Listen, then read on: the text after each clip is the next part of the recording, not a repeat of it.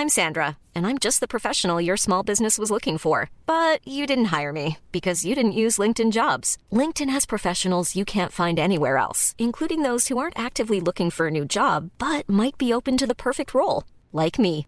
In a given month, over 70% of LinkedIn users don't visit other leading job sites. So if you're not looking on LinkedIn, you'll miss out on great candidates like Sandra. Start hiring professionals like a professional. Post your free job on linkedin.com/people today. A new quarter brings new goals, but what about your skincare goals? Small, easy changes in your routine can have amazing results, and your secret weapon should be Dime Beauty.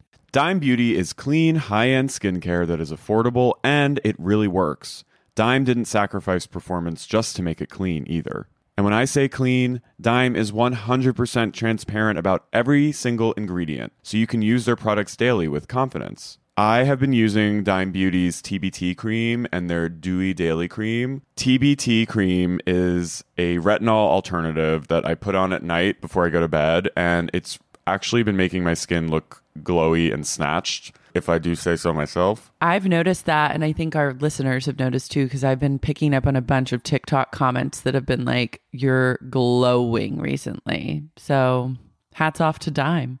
No one has time to remember the order of a 10 step skincare routine. The work system from Dime Beauty has everything you need in one powerful package. It includes a gentle cleanser, a toner, two incredible serums, and two luxurious moisturizers. Plus, my favorite, Dime's TBT cream, is finally back in stock. Check that out while you're there. Dime has over 2 million happy customers, and their product reviews are literally all five stars. This year, love your skin again. Go to dimebeautyco.com now and unlock your discount. That's dimebeautyco.com.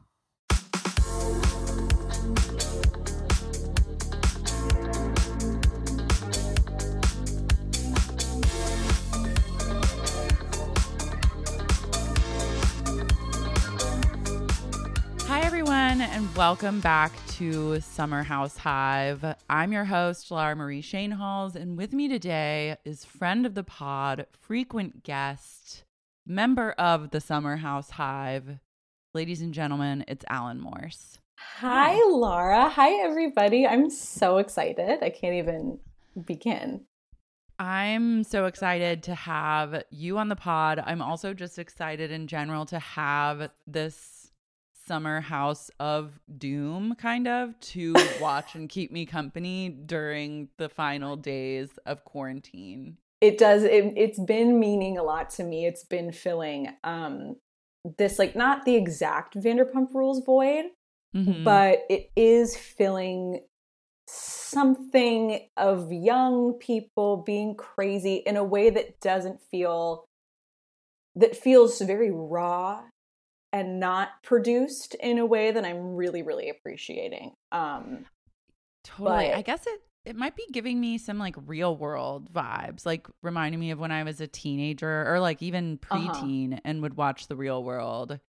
Like it seems like that maybe. You know, I was not like a, a, a real world head. That was never my sort of thing, but I know enough about it to feel like that's kind of exactly what it is. Um, I am, it's making, it's fulfilling like, not only is it fulfilling this like hanging out with friends desire that is making me feel really warm, it's fulfilling like a sitting outside by a pool and it's summertime. So it's like wish fulfillment, but not housewives wish fulfillment. It's just like Yes. basic wish fulfillment. Mhm. Um, and I'm so I I was so excited when I saw that you were recapping. I listened to the first episode, but I didn't listen to any more because I was like, I don't want to be influenced by outside sources. I just want to be me. Fair. You know, Fair I and mean? professional of you. I just really want to be me. Mhm. So we're gonna see how that turns out. Um, I have a feeling it's going to turn out spectacularly. I'm so excited to be back on the pod and to be talking to someone that's not just like my husband who watches not really, but like kind of in the background. He's not as invested and knowledgeable. So it's nice to be able to have like a scholarly convo as opposed Thanks. I'm to excited to bring an elevated conversation to the summer house playing field. They deserve it. Honestly, they deserve it. They've worked really hard and they've earned my trust as a viewer. Like I'll watch summer. I'll watch every house that Bravo cares to Oh my put god. people into. Winter House. Winter House. Woo! So does We that mean they it. filmed it already? I guess they did. This I was like, did winter happen? Uh, I forgot for a second what month it was. I, I feel like they announced it firmly in winter as opposed to before. So that made me feel like they'd already been filming it, maybe. Do you watch Southern Charm at all? I used to watch it and then I think I fell off like after Kathryn had a baby with Thomas because that whole situation just really darked me out. As it And have, yeah. Yeah. And then I never quite returned. I know that there have been some iconic characters that have been introduced to Mhm. the mix. I know that Madison, is that her name, was like Yeah. recently in the news for either fucking or t- sexting with A Rod. Yes, which she was in the news huge because crossover. Well, at the reunion, she was talking about like an unnamed but very famous married baseball player. And that was how she was referring to him, and that they had been like DMing on Instagram or something like that. And everyone, like everyone at the interview, at, at the reunion was like very famous, like made a point of like, because I don't fucking, I, I couldn't name a baseball player if you paid me a million dollars. Like, I, I Yeah. really, that's one sport that is just it, in terms of my knowledge, it's like nothing. Um, and I only know who A Rod is because of like J Lo and he maybe dated Bethany. Mm-hmm. And it didn't even occur to me to think about him because they said married, and I knew he wasn't married. But then it came out that she was talking about A Rod, and I was like, so you're telling me this man who's engaged to Jennifer Lopez was like DMing with this like she's really pretty. She's like hot. Like it's it's not I don't mean like no offense to Madison, but like with this like pretty random not huge star from a like C tier Bravo show. Yeah. That blew I love that my for mind. him. I I love it for him too. Um and then so that got me excited about Southern I've unfortunately watched Summer Charm Summer Charm. Southern Charm from the beginning and it is super dark. It's always been super dark. It was really bad the last couple seasons. This last season was a little bit more interesting. Um but I like the characters enough to be excited that they will be joining with the Summer House people. Especially because Yeah. they went on that one. There was one episode in last season of Summer House or the season before that where they visited the Hamptons or whatever and like went to a party. Yeah, Like they Austin did. I wasn't it like? Shep and Austin like came and Okay. Austin was flirting with Hannah Yes. and uh Hannah thought that Luke was like cock blocking her in Yes. Austin's like conversation. right. Yeah, I'm I'm all for like let's mix up in like the Bravo universe, if you think of it as like the Marvel Ugh. universe, it makes total sense that you would just merge And all these kind of like 20 and 30 somethings together, like lump them in. A very obvious and very brilliant decision. I also think that you're just throwing in, as far as I know, I think Paige and Perry are no longer together. So oh my god, a RIP. single Paige into the Yeah. mix with all of these men. Paige knows better though than to like I mean, I think what I like about Paige is that it seems like she knows her worth and has like what we So like to call self-esteem, quote unquote. You and, don't like, find no that on Bravo issues. very often. Yeah, and so like I think that I hope for her sake that she stays far away from any of the Southern Charm guys and like you know, I think a makeout here and there is fine, Right. but ultimately I'm like don't don't cross that line. I feel like Paige knows that.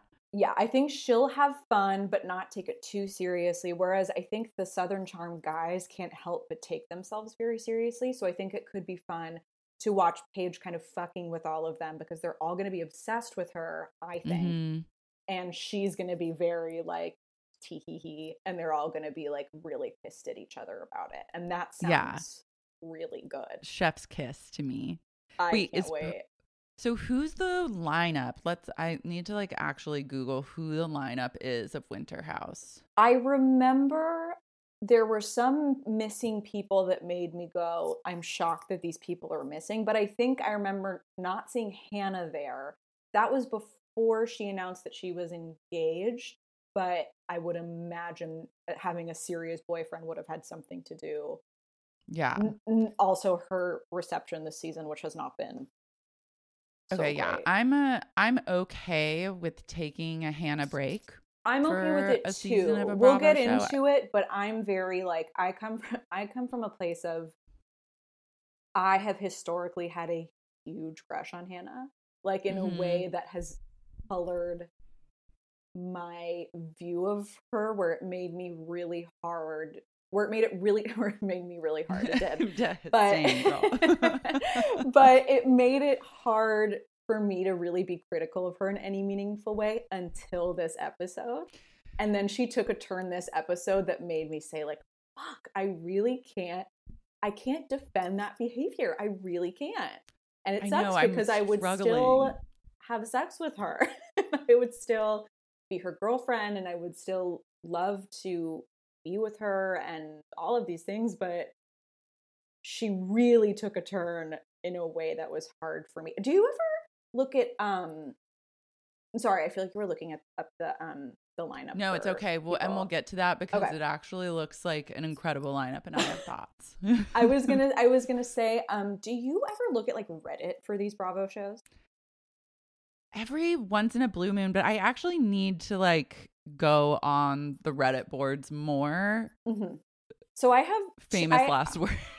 yeah, like well, I think there's good like intel and tea that get dropped on the Reddit boards. So the thing I'm of two minds when it comes to the Reddit boards, which is like the the more positive, nicer things I have to say about it is like if you want the like real life tea, just like you're saying, like Reddit is the place to go. These people should be working for the FBI. They are Mhm. like they dig things up, they find things, they make connection. There's these lengthy posts defending housewives not defend talking whatever and then there's just the general live discussion posts and i don't have social media so for me it's a really nice But i don't post i don't have an account but i just like lurk and read stuff Yeah, and i important. really like being able to see like what other people are saying about these shows and like what the general discourse surrounding them is and i like to find out things about the real lives of these people that are happening right now that are influencing what's going on Is this that how you knew said- Paige and Perry were separated? Maybe I, that I feel like I found out or read not recently, so I don't remember exactly where I saw that. But Okay. and I could I could be wrong about that. I don't know, but I feel like it would be weird to put once again betrothed Paige into this group of people because it's clear that she doesn't do fucking anything on this show. when she has a, I love her to be clear, but she doesn't do anything on this show when she has a boyfriend. So I feel like, and she seems to truly not care about him at all. So I, I feel like they're not long for this world, or they're no longer together. Um, so I do like Bravo Reddit for that aspect. I don't like it because I feel like it has ruined my life. I feel like it has fundamentally like changed the way my brain works, like the way my neurons fire. It changes the way I watch the shows in a way that I think is sometimes beneficial and other times is like, oh my god, if I didn't have all of this information from Reddit about this person, I would be watching it completely differently. And I'm both happy to have it, but I'm also like, my experience is unique in a way that 90% of the people watching the show are not like don't know fucking anything like i, I think about like all the stuff that's going on with erica and Mhm. about reddit was like as soon as all of they divorced as soon as tom got in all that trouble like they're posting all of this shit all of this detailed stuff about like tom's lawsuits him getting his license taken away about erica's involved like people who are like lawyers and like money people being like here's my take on the divorce Oh my god, that is what I need. and it's both it sucks you and in a way that is like this is so fucking fascinating to me and it's all and like i am now of the mind of like oh, as i'm sure a lot of people are of like you know the divorce was a total sham it's just Mhm. because erica obviously would get in trouble too with all this money stuff but she's gonna i think go on beverly hills this season and just talk about how hard the divorce is for her and how tom cheated on her and how she was totally hoodwinked by this man and she's and all of this stuff. And How I can she that- do that though? There's like no one like I'm sorry, but if Bravo allows her to do that, They're gonna. that I'm feels sorry. like I'm ready to sue. So what I I mean it- it- what I've read on Reddit about it has been like so damning to her. It's so obvious that she knew a large amount of what was going on because all of this fucking settlement money that he stole from the victims of this plane crash went to like Mikey, like her glam squad and like all of Yeah. this shit. That being said, she obviously isn't going to fucking talk about it on camera. She is everyone on that show is obsessed with her. Rinna is obsessed with her. Dorit has modeled herself after her completely. Kyle kind of knows she's this like queen bee. So I think all of the old guard are going to be really supportive of her and be like, poor Erica, she had no idea. It's so sad. And I'm hoping that people like Garcelle and Sutton and maybe this new woman that we don't know much about are going to be like, hmm. So I've read This- some other stuff, but then I think Rinna is going to be like, I just think it's going to be a fucking Erica kiss ass bullshit, whatever. And anyone's attempt at trying to hold her accountable or say, like, well, actually, I read this whole other thing about like how incriminating, you know, like this really incriminating thing about your involvement or like what you would have known or not known or how much time you could go to jail. And people are going to be like, how dare you? You know what I mean? I know, yeah, but I think that my like gut feeling is this is where Sutton especially Oh, could like shine like a I diamond that she was that she is and that she is meant to be. Like her take on this whole situation like i because i feel like she probably knows a lot of people just in her life experience that have gone through similar things. And so like she could speak to that Well, Sutton has like real ass money in a way Yeah. that I, I I can't remember. I, I like when uh, she got really mad at Garcelle for just being like, "So where'd you get your money?" um, which like, was another like groundbreaking and important conversation and a question that needed to be asked and now should be asked every season to every cast member. Right. So I'm hoping that I hope that Sutton will be like both not wanting to associate with people like Erica because she's like of this kind of like different kind of money and will be like, uh, this doesn't sit right with me. And I'm hoping that's going to happen. I'm worried it's not. But my point is, I am fucking poisoned to watch this show now in this way where, like, if I didn't read all of this shit, I'd be like every other fucking viewer who maybe heard that Tom and Erica got a divorce and don't know anything other than that. And they'll watch the show being like, yeah, poor Erica. And I'm both happy to have been red pilled and also a little bit like, right, but now I am so deep in the weeds in a way that is going to make it hard for me to swallow them producing it in any other way.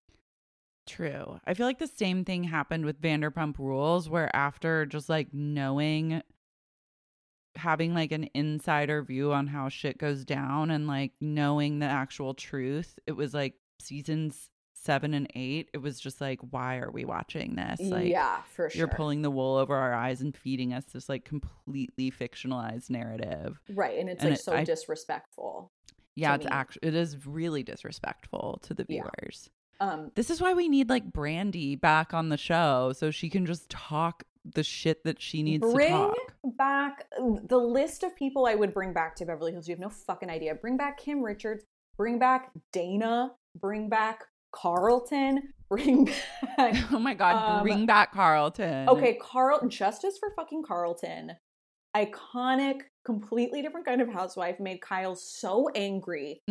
Uh, justice for Carlton. I watched that season again sometime in the last like six months, and I cannot believe she was only with us for one season. Do you remember the whole thing about like when they all genuinely thought that she had like performed dark magic on them, and like Kyle.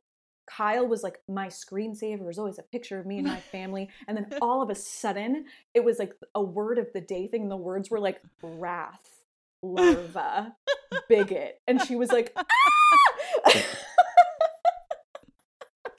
Carlton's impact like- has lasted far longer than one single season because I truly was like, yeah, she was on for like three seasons, but not long enough. One. No, she was like the precursor to like I want to say like Erica and maybe like Dorit Yeah. and like that random woman who had something to do with OJ who was on for one season.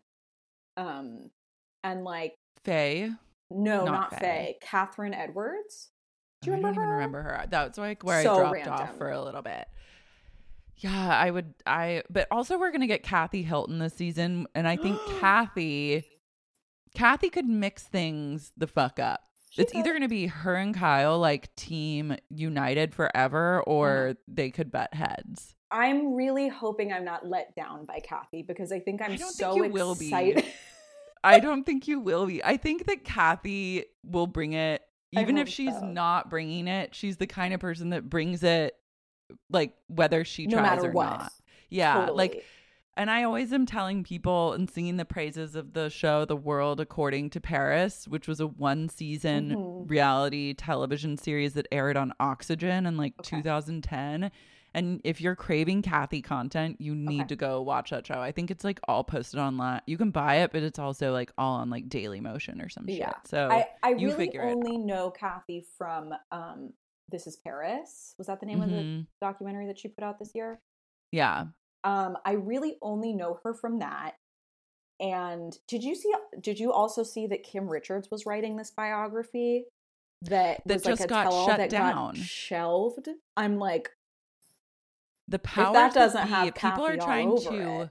fucking shut Kim Richards down in a way that I'm not okay with. Like No. freedom of fucking speech. no freedom of speech. Kim has all of the secrets about that fucking family, and I need to hear them. I need to hear them, and we're not going to hear them because No the justice for Kim either. Are too powerful. It's awful. Yeah, it's awful. Leak the manuscript if you're out there. if you're Self-publish listening. it. They let her. Yeah, keep, they let her keep publish an ebook. Just publish it on Amazon. Uh, I would buy it in one second. Are you kidding me? Yeah, you don't even need to like. Don't even bother like revising it. It's fine if there are typos. No, I, don't it's care. more authentic if Kim's bio has typos in it. I want to. It like it would feel like poetry. It's like It would poetic feel artful. prose. Yeah, it's art pop. it's art. Pop. We need Kim's it. biography is art pop, and it needs to be in front of me. And I'm really, really sad that it got the boot. Okay, I'm going on Reddit. Like I'm gonna devote just some time It's tonight gonna to like really go down to Reddit. it's gonna make your life better it's gonna make your life worse i'm really curious as to whether or not any of the readers are also involved in this like web of information because I think there's some crossover for sure. okay because i need to because again i just read it and then i don't talk to anyone about it Okay. Well, now would you love have. to know i have a have a community i have. Mhm. sisters great Okay, so back to Winterhouse cast. Right. Kyle and Amanda, MVPs. We need them. incredible Paige, obviously. Stan. Lindsay, Which is essential, and that's how you Woo! know that Winterhouse is going to be Off incredible. Yeah, Yeah. because you put Lindsay in any situation, she's gonna shine. you are zooming down that um what's the the scary skiing uh, black diamond The Black Diamond. you are yeah. zooming down the black diamond blindfolded on one Blindfolded. ski Yeah, so you can't even that's what I pizza wedge it to stop if you wanted you to. You can't pizza you can't french fry you're done you're Mhm. done Ciara, which I'm excited. I think that she brings a lot to the table. Love Same. her. i think she's great Craig, which will be hate great. him but i'm thrilled Hate that he'll be him, on but the show excited to see him in a house. thrilled Austin, great hate him too, but it's fine. feel pretty tepid about him but i do think you need him around Oh wait, and that's it. I thought Shep it. was in it, but I guess not. Well, I, guess think Craig they're having Austin. other people like pop in and out. I think people are gonna Okay. like visit. So I'm sure Shep will show up at some point, but maybe he's not like main drag. Yeah. What's crazy to me, but also what makes a lot of sense is how the Vanderpump Rules cast feels so separate from like the Summer House and Southern Charmers. Like I can see like the southern the southern charm cast and the summer house cast being kind of interchangeable and all like coming in and out of each other's worlds in a really organic way. Yeah. But for some reason, like I can't fathom any Vanderpump Rules character like organically like merging into the lives of these other people. Like I feel like they almost don't speak the same language. Which is interesting because, as we know, we only have Summer House because of Vanderpump Rules and Stassi's relationship with those fucking weird twins. Oh yeah, but I mean, um, R.I.P. to them. They were R.I.P. fired. to the weird twins because I didn't even watch girls. those seasons. Yeah, I didn't watch those either. They really turned me off, and I'm going back and like slowly Okay. gonna. I'm like slowly watching, which I say that every single recording that I do, And and, I still have not watched a single one.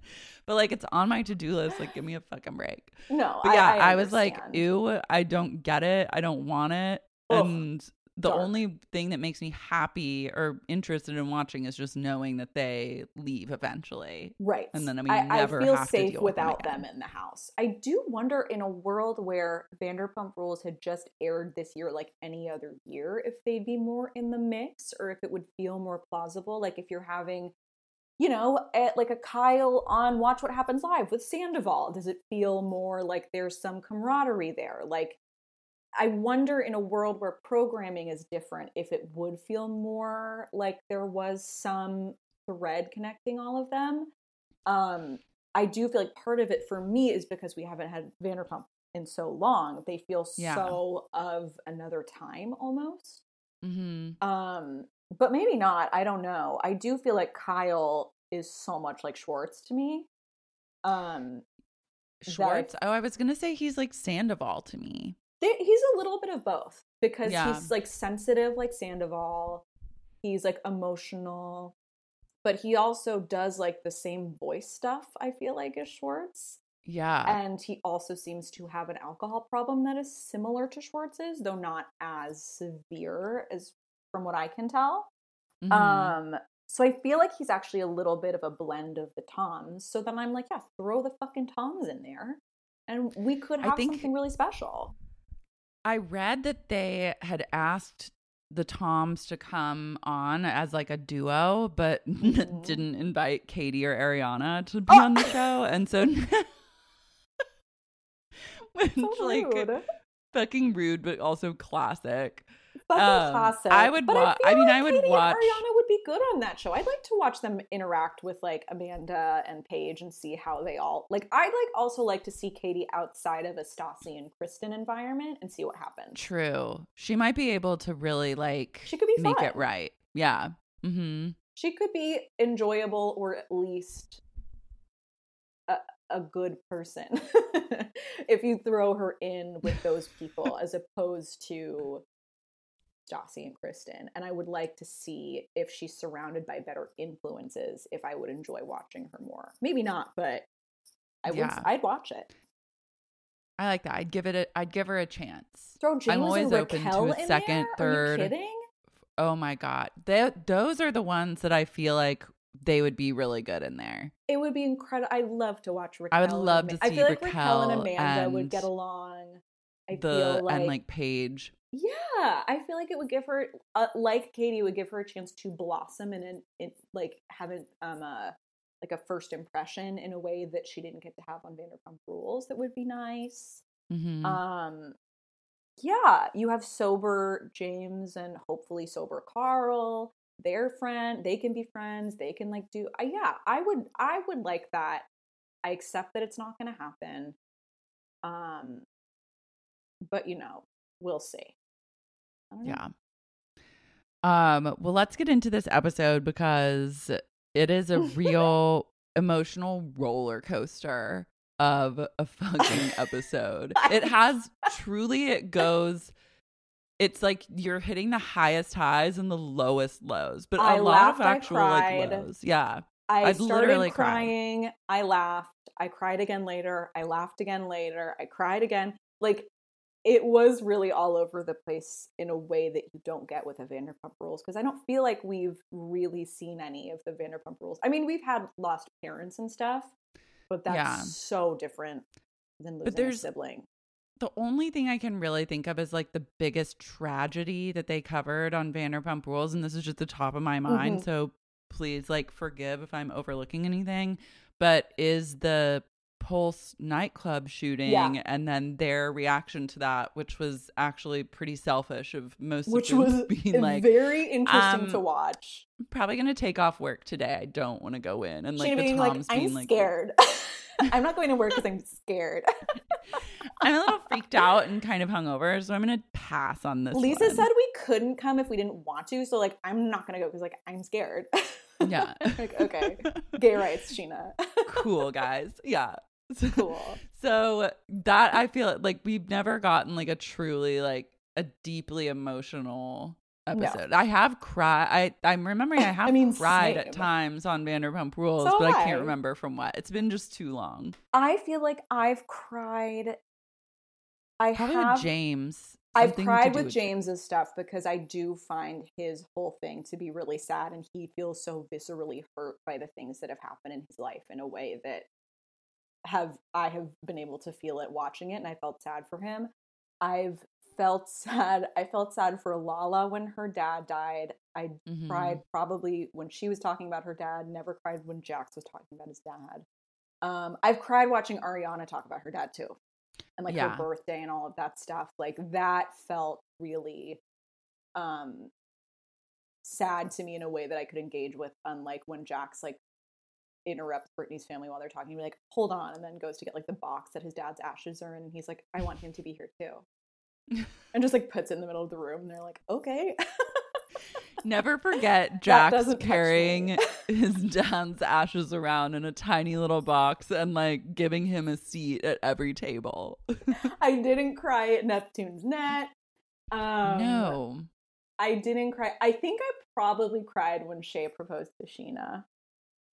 Unfortunately, If I had to rewatch their wedding, I'd probably cry at that. it's pretty sweet. Uh, when you when you remove all the context that of what happened after, Mhm. it's pretty Just sweet. being like, ah, for one shining moment, they really did was have it all. Cute. Um, I feel like with this, okay, with this episode, it makes a lot of sense, obviously, from where we start. But I am done with these Bravo shows not playing their theme songs anymore. Me too. What the I'm fuck? I miss the theme song and I miss the montage of like everyone being hot on a beach, like throwing I'm a football. What done. the fuck? Southern Charms theme song is fucking iconic. They don't play it anymore, or they'll like remix it in the middle of like a recap, which I'm like, no. The Summer House one got me so hyped. Yeah. Like I need that. Again, I in this it. episode, no. And also, Maybe you have a brand right. new cast member. Like, Hello, need give like where's her. Ciara's journey for to like pre like be in the intro? I need the theme songs. I'm sick of it. I don't like it. I, I don't know why we've cut them out. I feel like there are probably other shows that have also done that, but I'm really not into it. If they do that, if if Vanderpump Rules comes back, which is a huge if, but if they were to do that and then like you like Mm-mm. no, that would not work. Mm, No, it would be a different Don't even show, and I think wouldn't like about it. Bravo. Don't even Theirs is too fucking think about it. Don't Yeah. fucking think about Don't it. do it. You haven't seen me activated. Yeah. you have not seen me activated, Queen. um, yeah, the beginning of this episode is just, I mean, I can't believe so all this shit goes down on Lindsay's birthday Okay, of all I- days. That is like that made me sad for Lindsay knowing that she's like she's a birthday girl. She's a birthday cares- girl. She is a birthday girl, and now for the rest of time, her birth. It's like one thing if like kind of like a rando like. It'd be one thing if it wasn't like her really good friend Carl Right. ha- like suffered a devastating loss on her birthday. But like now for the rest of time, her birthday is going to be somewhat So associated with this. And I'm truly like, this is a curse. This is a truly the Lindsay curse. it's and really I blame actually the summer house. Like this yeah, summer the house in itself, the house that the devil built. Yeah. for sure. No, I mean, it feels like what I mean. Who else could we blame? That's kind of it. Mhm. I Yeah. when they show the like kind of like uh night vision footage of Carl coming in and Lindsay being in bed and he gets up and, and she gets up and gives him this hug. I I was watching it and I was like, oh, I love their friendship. I love their relationship. Lindsay looks so beautiful with her hair kind of fucked up and no makeup on and being so like sad for him, but you can also tell in her mind. She's like, She's like, fuck. it's yeah. my fucking birthday. and, she's I such a good be a friend. good- exactly. And I have to be a good friend and I will be a good friend. Like she's not a bad person, no. but you're like, fuck. And also because clearly it seems like she was maybe expecting Stravy to like propose to her that day. So in her mind, she's probably like, ah, this is gonna be the best day of my life and the worst day for Carl. Like this is gonna be this is gonna be hard. Yeah. Like I loved seeing her like in a moment of crisis, like Lindsay is the one that you want to go to. Like she's the one that I would want to go. Like she just will get up, she's right there with you. She's like tuned in, Same. there for you. and She's like I appreciate that. Yeah, very She's loyal. totally loyal. I'll like I, I have more notes about this later, but she's a Leo. and Mhm. I have like fire sign solidarity with her because I'm also a fire sign. And I do feel like watching her that she is very into herself and her own shit, but she's also very, very loyal to the people that she loves. Um, and I can appreciate that quality in her. Um, I feel like yeah i just i i did enjoy being reminded of like carl and lindsay having this real relationship of being like really close friends and that he i thought it was like at least from the way they edited it it seems like she was the first person he told which was surprising to me because i guess i would have thought it might have been like kyle or somebody else and mm-hmm. i thought it was sweet that lindsay was the first person he went into and what he was like what did he say? He was like he tells her and then he's like happy birthday. And it's like, like, I'm sorry Carl, it's- birthday. Carl, come on. It's okay. It's okay. You don't have to you don't have to do that right now. It's okay. I'm sure Lindy Lindsay is like, yeah, it's my fucking birthday, but it's still you don't have to do that. We Yeah. love you, Carl. it was cool to see like you really got a sense in this episode particularly how like real the friendships are between like between like Carl, Lindsay, Danielle, the OGs, Kyle, so to speak. the OGs, yeah, if you will, and how much they truly care about each other. Like Carl, like when they're all sitting on the front steps and like Kyle Oh. is just like comforting Carl. I was like, it's really sexy when hot guys like comfort each other. Are like vulnerable and give other men space to be vulnerable. You're like, cool. yeah, and like encourage each other.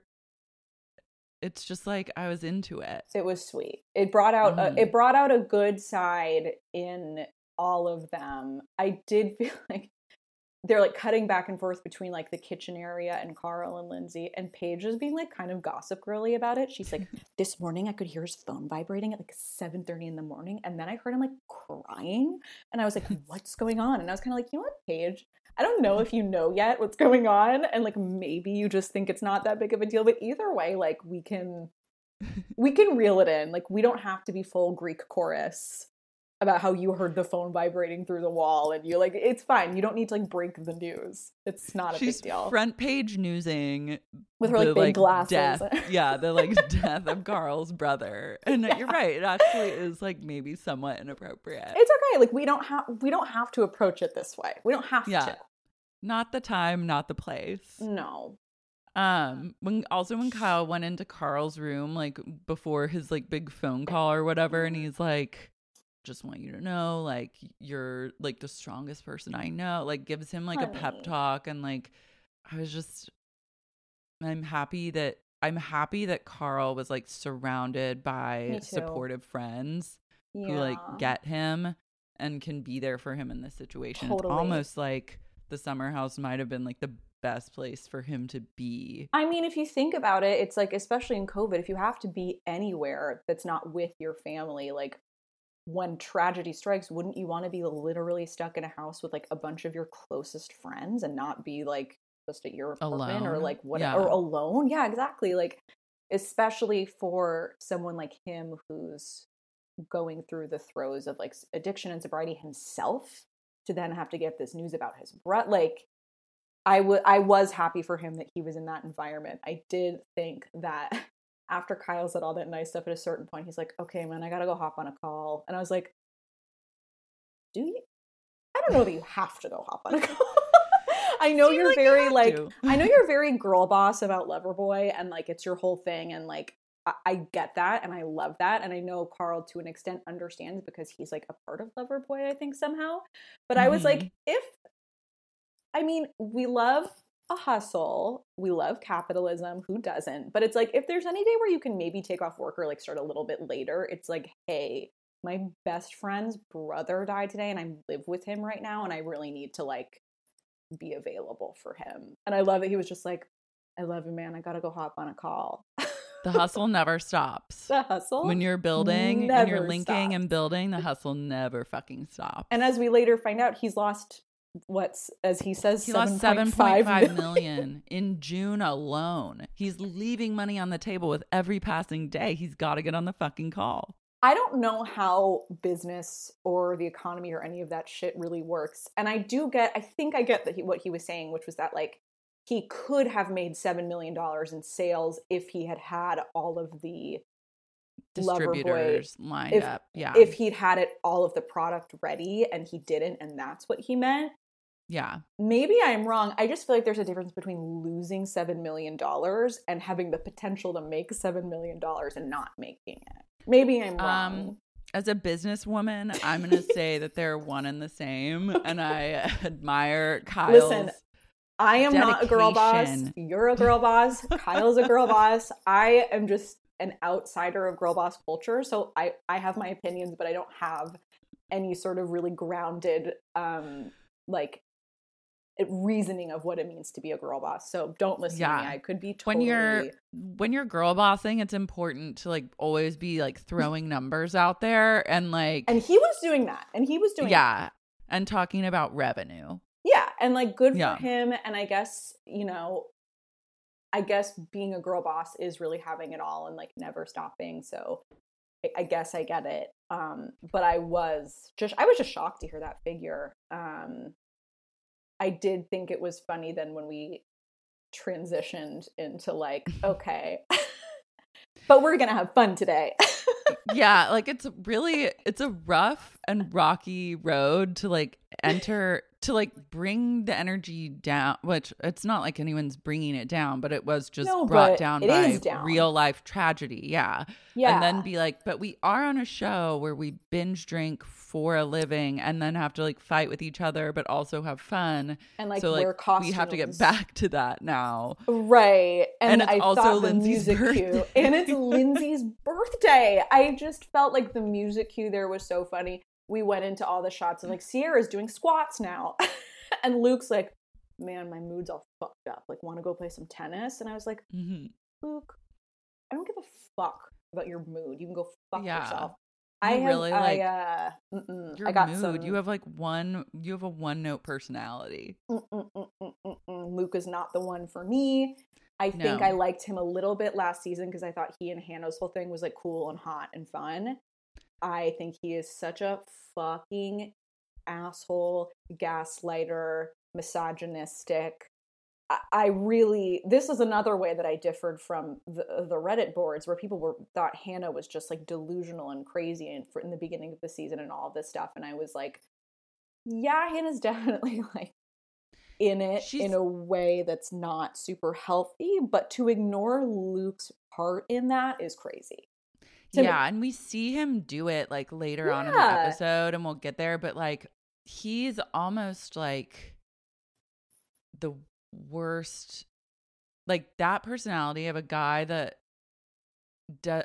Because I don't even know if he's consciously like Totally. gaslighting people, or if he's even smart enough to really understand what I don't he's think it's doing. conscious I don't think But it is he thinks of himself no matter what as like a really good guy who deserves all the good things to happen in life without he's like ever from Minnesota so he's like such a yeah, good guy he's from I'm fucking like, Minnesota. shut that that's literally it. That's and because it. he's hot, and he like makes it's rings those two things. Uh, he makes one ring and one He's kind of made bracelet. one ring I could, I literally looked and I could make those.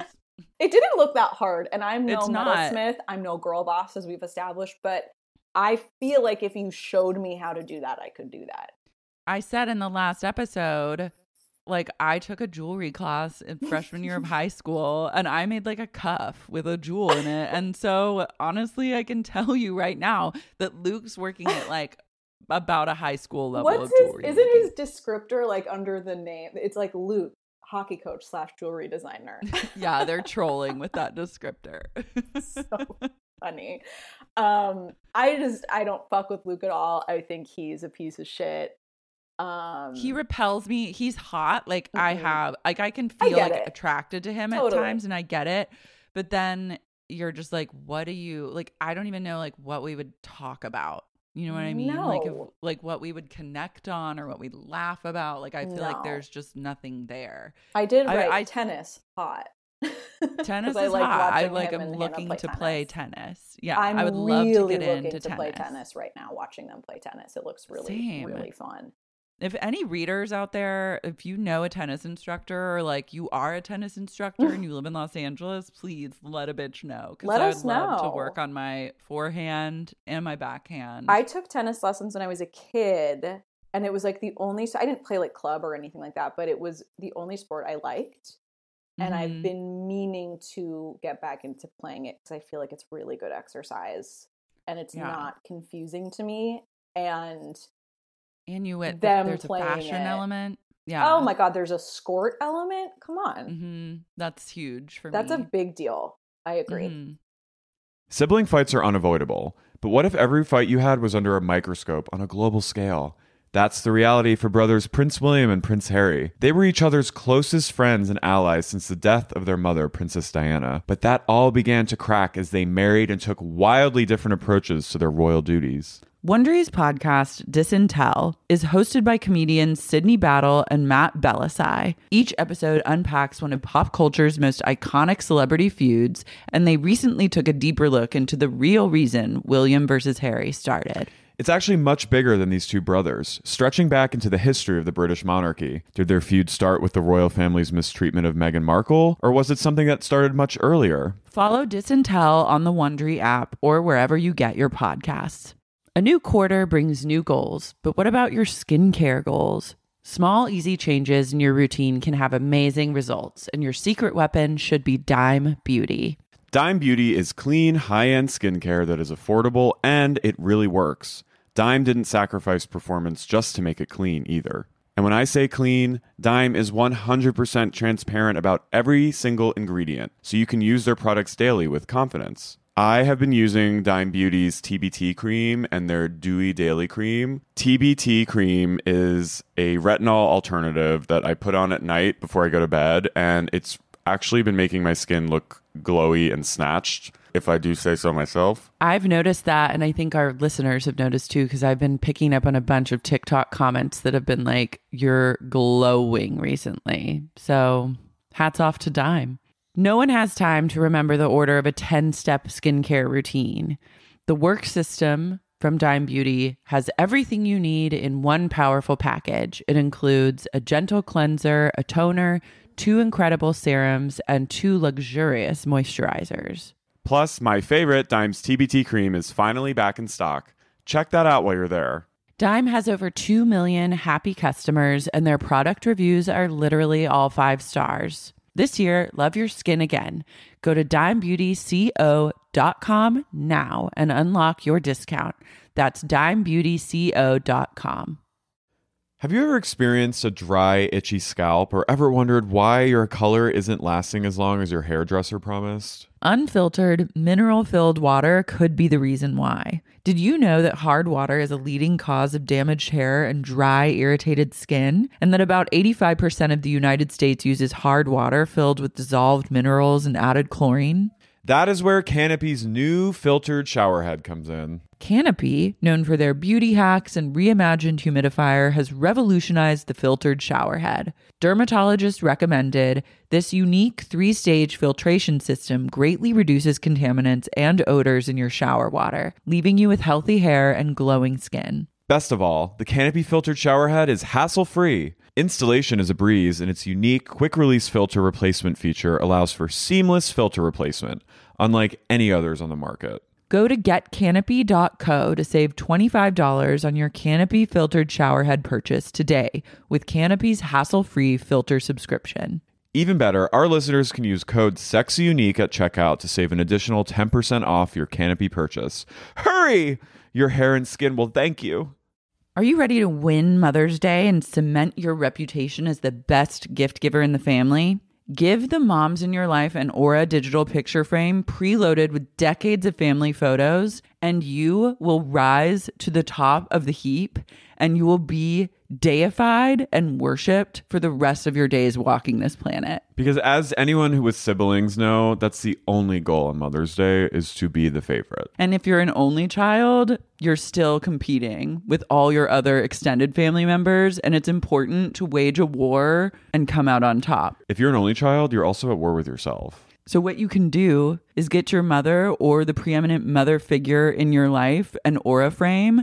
You load it up with photos. It's literally the easiest thing to do. And I know that you might be thinking, ew, digital frames are bleak, but I'm telling you, this aura frame is chic. And the best part is it has unlimited storage and an easy to use app so you can keep updating your mother or mother figure's frame with new photos. So it's the gift that keeps on giving and uploading. I gave my mom an Aura frame and she had resisted for so long because she's truly anti technology, like barely even understands how to FaceTime. And I said, just let me, just let me. And I set it all up for her. I plugged it in. I fired up the app. I preloaded pictures on it. And now she's so into it that she figured out how to preload pictures and even runs it from her app, which is truly saying a lot because she refuses to download apps. She thinks everyone's spying on her, stealing her data. And the fact that I was able to break through and she literally loves this frame, like loaded it up with pictures of her cat, I was like, we did it, Joe. Right now, Aura has a great deal for Mother's Day. Listeners can save on the perfect gift by visiting auraframes.com to get $30 off, plus free shipping on their best selling frame. That's A U R A frames.com. Use code SUP at checkout to save. Terms and conditions apply. So Luke and Hannah play tennis. Hannah says she never saw. The thing is with Hannah that's bugging me this season, she goes back and forth between. Mm-hmm. She just is constantly contradicting herself. And she's mm-hmm. like, I never saw Luke as boyfriend material. And I'm like, that's literally not true. Like, I'm I feel like, we... we've seen, you know, you're on the show and like we've watched you say, like, I wouldn't be surprised if she had a one on one that was like, Luke is totally boyfriend. My boyfriend. Luke, my boyfriend. yeah, it's hard. It's hard because it's like I both have been Hannah in the situation yeah. that she's in with Luke. So I feel a mm. lot of mm-hmm. sympathy for the fucking mind games and being kind of falling victim to someone else giving you all this attention and then taking it away and then being really ambiguous about it and like all of that shit like I, I i do feel badly for her in that respect but she exactly she contradicts herself in this way that's like you know we've actually been watching for the last two years so like we know what you were saying about luke and how you felt about luke so it's kind of i don't know how much i buy what you're saying about like i never wanted to date luke i'm like i think the whole point of what you were trying to say one episode ago was you felt like he was treating like you, you were dating like his Luke. girlfriend, but he wasn't wanting to call you his girlfriend, which is totally frustrating. But now you're saying that you never saw him that way or you never and it's kind of like if you just kept your story straight, I think it would be easier for people to sympathize with you and not just be like she's fucking crazy, she's so delusional. Because I don't think she's delusional until she says shit like that. And then I'm like, like, what's going on? What are you talking about? Yeah. Like at the beginning of, like, at truly at the beginning of the season, she was like, We hang out all the time. We are we practically boyfriend and girlfriend. We talk every day. We say, like, I love you before we go to bed. He sleeps right. over. It was like, You're, if even if you don't think of him as boyfriend material, you're now treating him like boyfriend material. Right. So he then is boyfriend material. And that's, that's where people like Luke do the shitty thing of like practically being your boyfriend, but still being weird about like the title or like wanting to which is so like uh, come Yeah. on grow the fuck You're just up. trying to like, keep your options open so you can like Right. trade up when it, it becomes convenient or you get a crush, an actual crush on someone.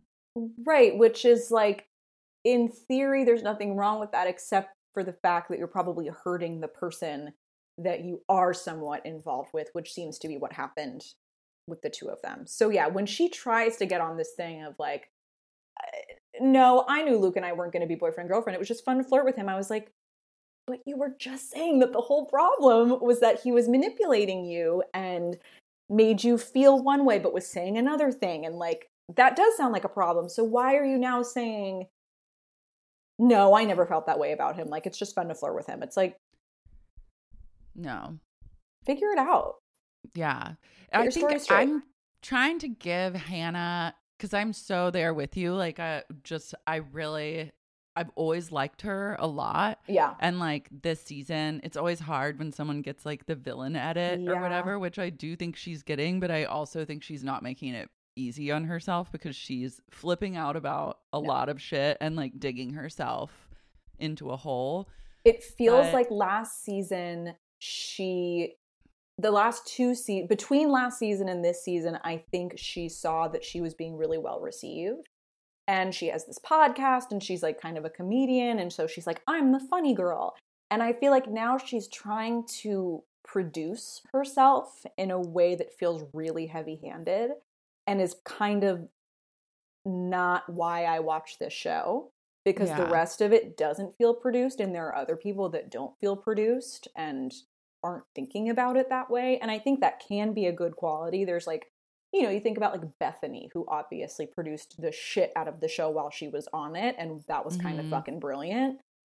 And i feel almost like hannah's trying to sort of do something like that. It feels like i can see the wheels turning in her mind and i don't like that and she's also not doing a very good job Yeah, that's the thing. I think it's like you have someone like Bethany who just is strategic and kind of like naturally talk about girl had- boss yeah, a girl boss for the ages who's like very talented at that and like it worked to her advantage, but like Paige said, like Hannah's a little too big for her britches and like Mhm. she doesn't have the like she doesn't have anything to back up the producing that she's trying to do. totally Also, it's like every time I see the trash, I'm like, can you please just take the trash out? Like that was my first turn where I was that's like, also okay, it's just like just take the trash out. Like if you want to produce that, produce you putting the trash in the fucking bin where it belongs. produce doing your house job and take the, one trash house out. job. Just take it out. There's always a trash bag on the floor, and I'm like,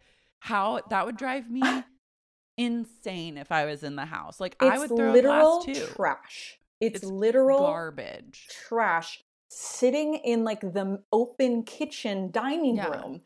That would drive me fuck. That was where I took my first turn kind of against Hannah a little bit of like, yeah, that's and it's one thing if you're doing it and then you get called out on it and you're like, yeah, sorry, I'm being a fucking asshole about the trash. Let me get better Yeah. about doing it. Or sorry being- about or that. Or even just being like, I overcommitted and there's just so much trash. So could I split this with someone Sure. 50 50? Like, Fine. I'll do the trash until so and so at PM and then they do the Mhm. trash until then. Sure, And why just, not? Like, own it.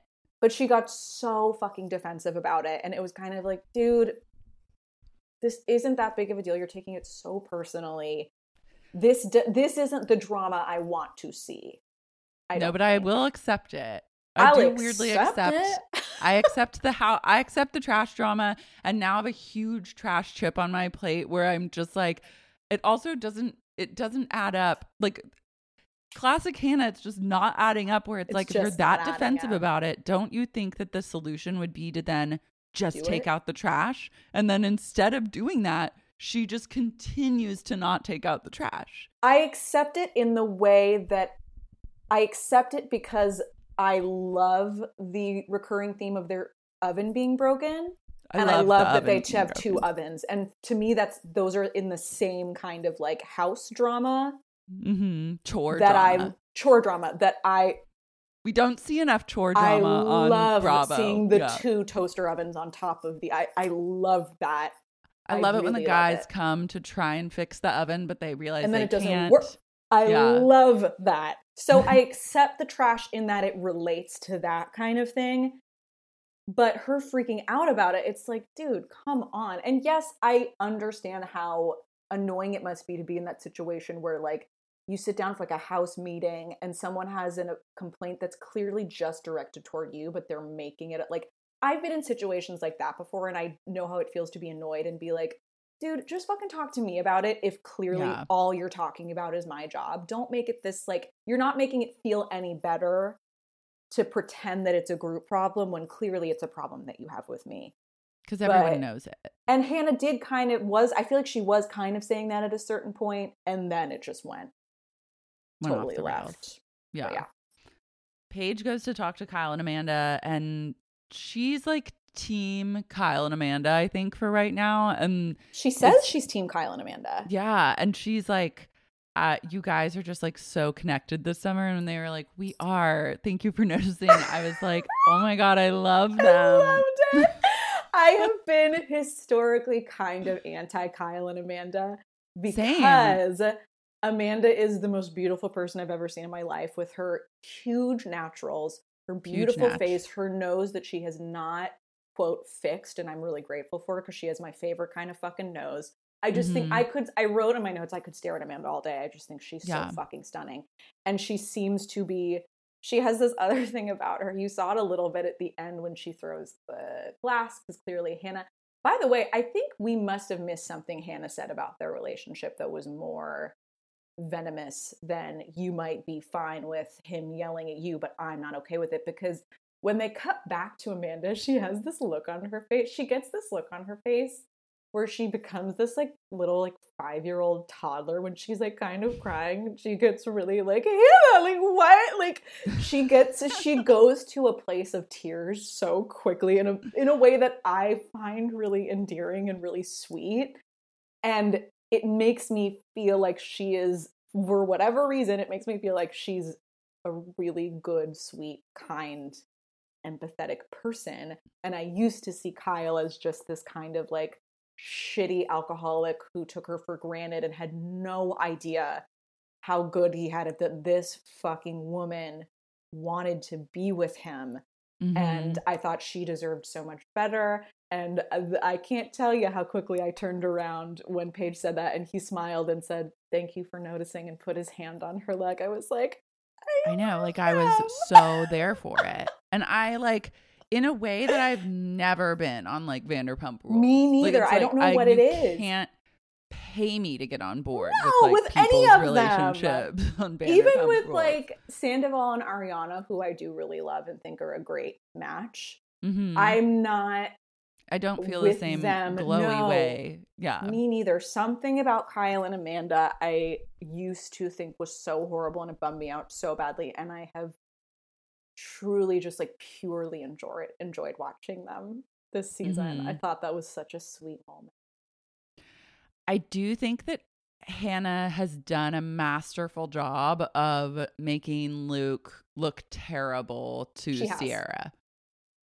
Yes, she has. And I I feel again, this is like I all the fucking Reddit shit I've read about this has made me Oh my god, tell me my what you read. mind. Tell me what you read. Well, it's interesting because there's again, Reddit is generally super anti-Hannah. They're very, Mhm. very anti-Hannah in a way that feels both justified for the reasons that I think we're talking about, but also feels kind of misogynistic and shitty and Yeah. not so And great loaded. and really loaded. And I think that basically there was all of this stuff on Reddit that was talking about how Hannah's just like turned everybody in the house again, like turned specifically Ciara against Luke and has like manipulated her and all of this stuff. And I read that and I was like, that's really weird and like i mean not that i'm the person to say this but like a little bit microaggressive to me against ciara as though she's not a human who has like fucking agency and her own mind and eyes Yeah. to she says it herself at one point when she's like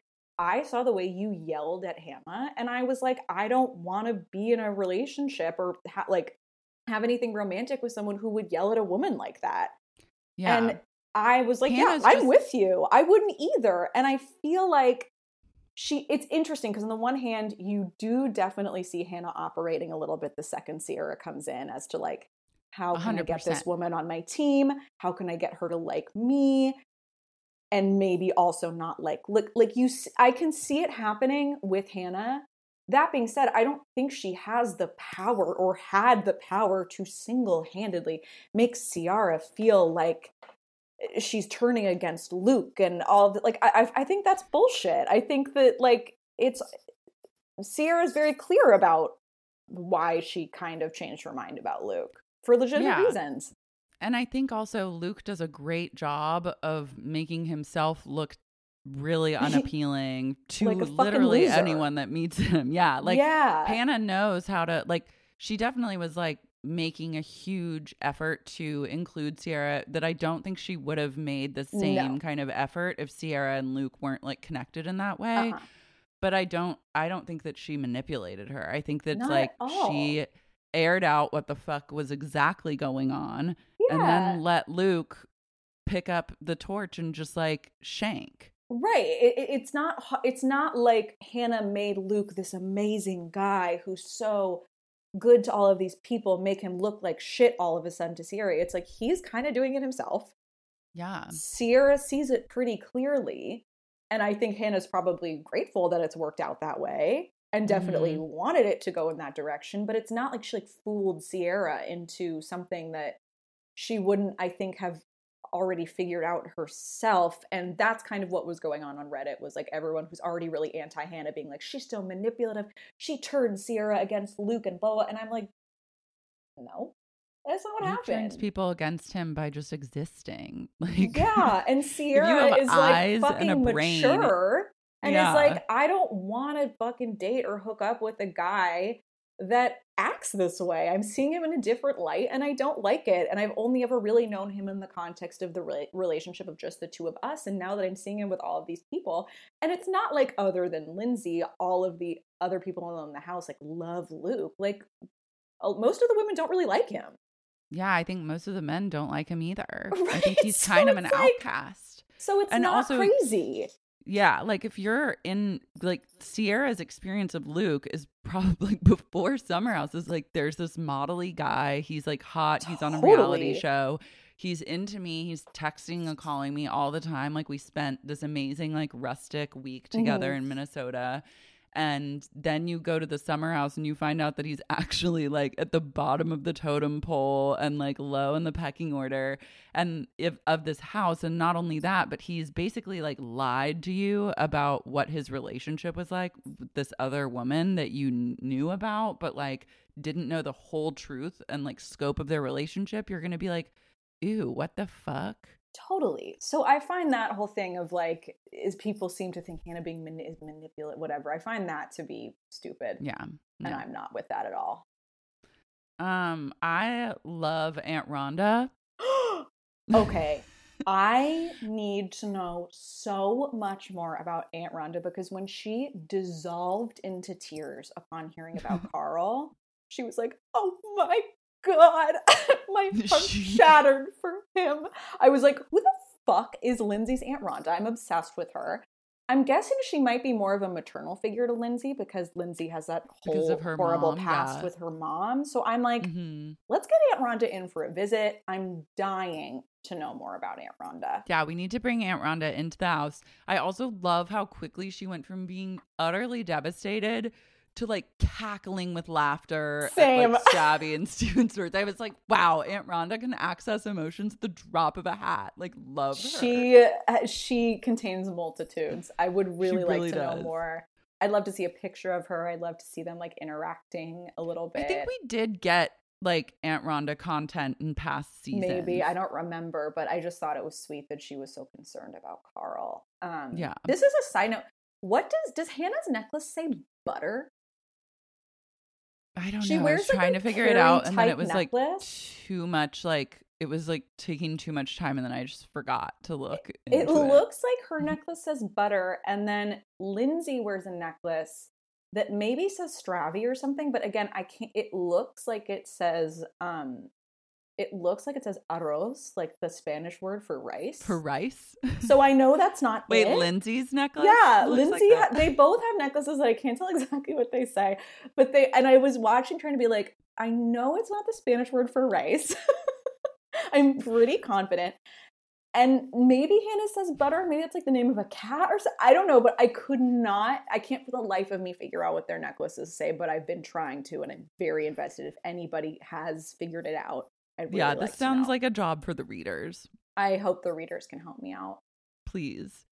Lindsay is pissed because Stravy is just not stepping up to the plate in terms of grand gestures. And she says that at the start of the relationship, he was killing it. He got her a helicopter. And then there's been nothing since then. From a helicopter I'm to like gonna Nunca. cry. I love. I just I love.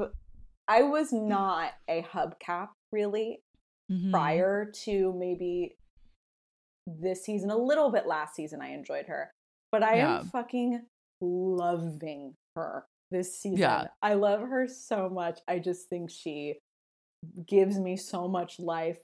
And the whole Stravy of it all, I'm like, I've never seen two I mean I have, but I've I've rarely seen two people on reality TV that are so clearly such a poor match.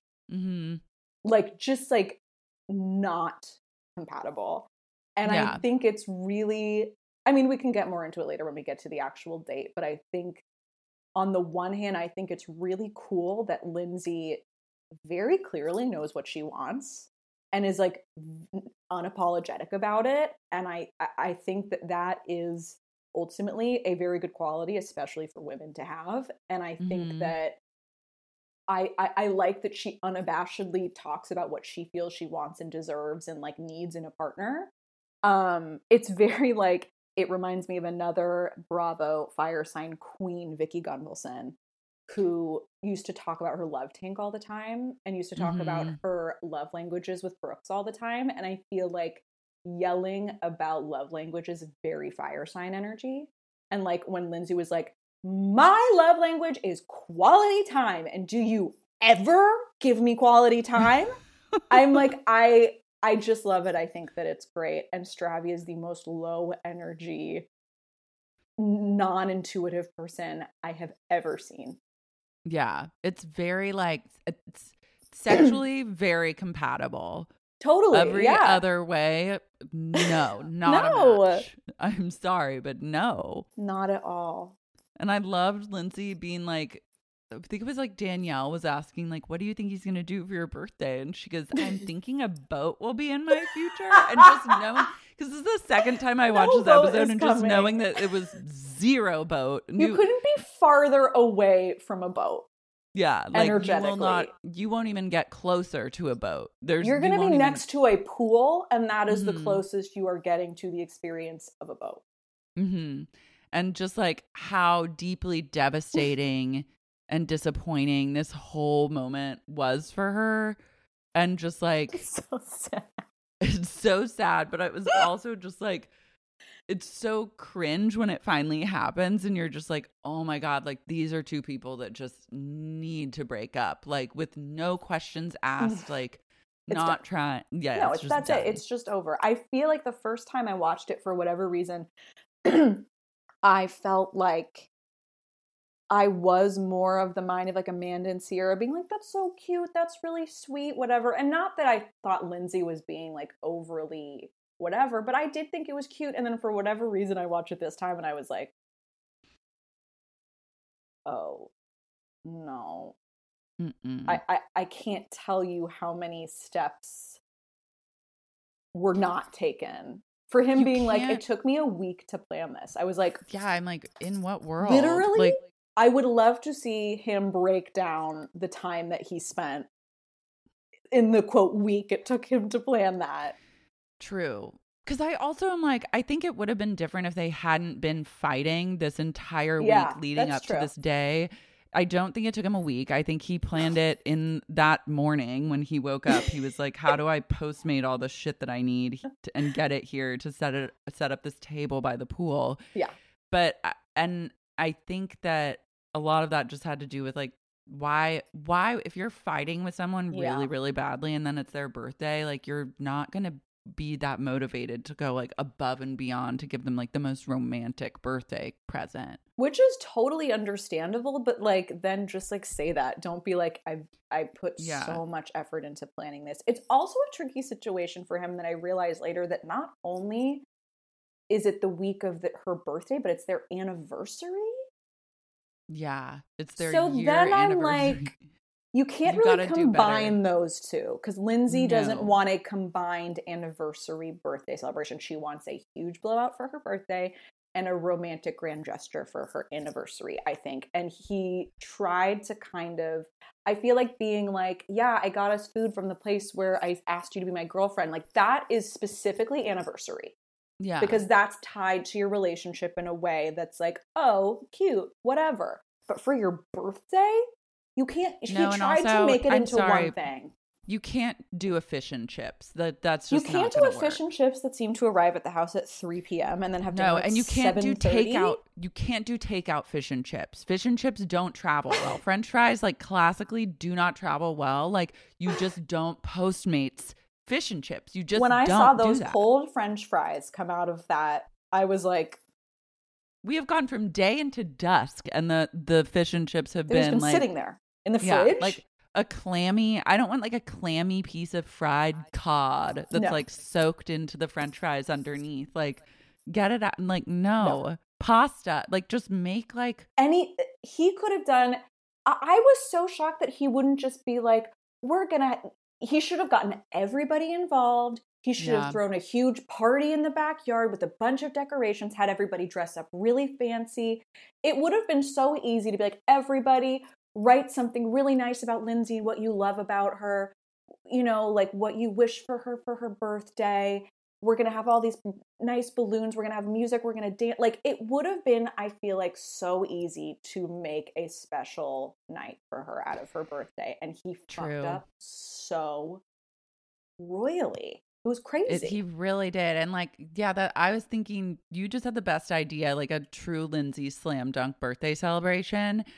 But like Yeah. why he didn't get the rest of the house involved and turn it into like a thing. And I think that especially would have been a great solve for everyone having the worst day ever. Like at least they would have had that kind of fun party to look to that night to kind of of take their minds off of everything that Carl was going through and just like decompress and like celebrate Lindsay. And instead it was just like cold fish and chips. I think it was Danielle who was like, Lindsay wants her birthday to be this thing everybody's talking about, like blah blah blah. So like the clues were all over the place to like make it into something like that. Mhm. And I think you could have done that in quarantine and it could have been cute and it could have been really fun and, and, and formal and there They could have been a have an surprise element. They should have done an Ugh. Italian birthday, and then he could have given her the painting of her in Italy, Stop. which she Oh would God, have loved. painting. And like they could have pasta and wine, and it would be like a chow, So like cute. celebration, and all or not even pasta. You just have like a uh, meat and cheese plate, like What? yeah. charcuterie. Like you could, it would have been so easy to give her a fun birthday, and the ways Mhm. in which he did not. I just yeah it's even. shocking yeah and i had the same reaction like at first i was like okay like maybe she's being rude and then i was like well this is like the french fry those french fries The cold fish and French chips fries. mm-mm. No. Mm-mm. and her going fish and chips yum Oh yeah, she goes. Oh, you got us clods. She's not great at like com- like she's being pretty passive aggressive and then just transitions Totally. into like brutally aggressive But good so i for felt bad her. for but yeah like he needed to get a little talking to he did. Uh, Lindsay is getting lots of birthday call. I just love her being like Her put being- upon, like, oh, Yeah, her put upon birthday, and then Hannah is ignoring Amanda. Like, won't even acknowledge her and doing that thing where you like make jokes with another person in front of the person that you like hate, which I've So definitely annoying. done. me too. but- But, it's so annoying. It's bad. It comes off bad. No one looks good when when you're being filmed and then other strangers are watching you on TV. It's not the move. Do you know what B I T C H is as a song? I've never heard that before. Do you remember when Hannah was know. like, Yeah, when I was when she's, like, pooping, I had that pooping stuck in my head. I was like, I don't know, I don't know what song that is, but it seems like yeah. uh, whatever. catchy I was just curious. I don't know. No, I don't actually. Maybe I have, but I can't remember off the top of my head.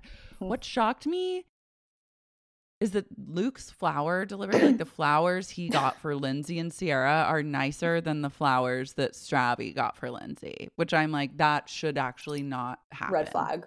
red Huge flag. red flag upon the rewatch. And he got Uh, one for Lindsay and for Ciara, which, like, I mean, Mm-hmm. say what you will about it, but it's like, yeah, I thought it was funny that the two flower arrangements showed up at the same time, and it's like, hmm, okay, Mhm. Luke, Yeah. this is this is what you do, huh? This is Okay. your strategy. Okay. Mhm. Some flowers put in the mason jar. Okay. For your female friend and for this female that you're trying to like sort of woo. Huh, Yeah. okay.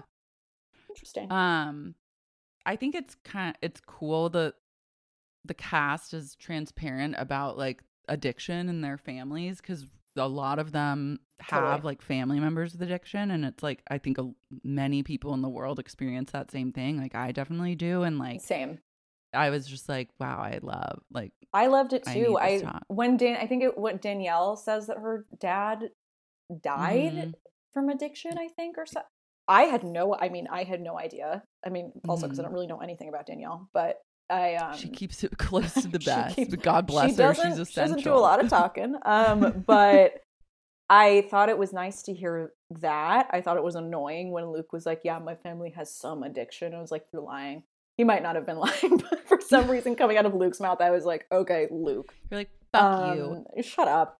But I mm-hmm. did think it was so nice to hear people respectively talking about it and to hear Carl talk about it in this way where he's going through this whole journey with his own sobriety was so interesting to me. And I think that any, you know, I think any story about addiction is important. And I think that anybody telling those stories is important because, like you said, I think it's more common than not. And people treat it like it's this really ostracizing unique experience that kind of that not everybody has or even realizes they Mhm. have some or it's like a connection to.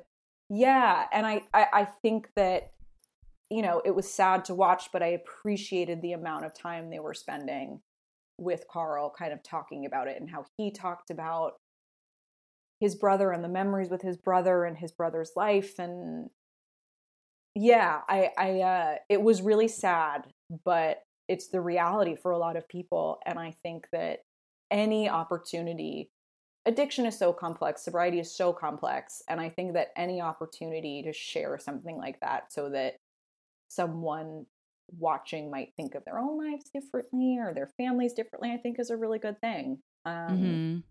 and i'd be willing to bet that most people in that good old summer house have experiences with it and yeah i don't know Totally. Um, Lindsay changes into the most insane dress I've ever seen in my life. That tr- is an outfit that only Lindsay could wear. i wrote lindsay's tits That's, That's like not even.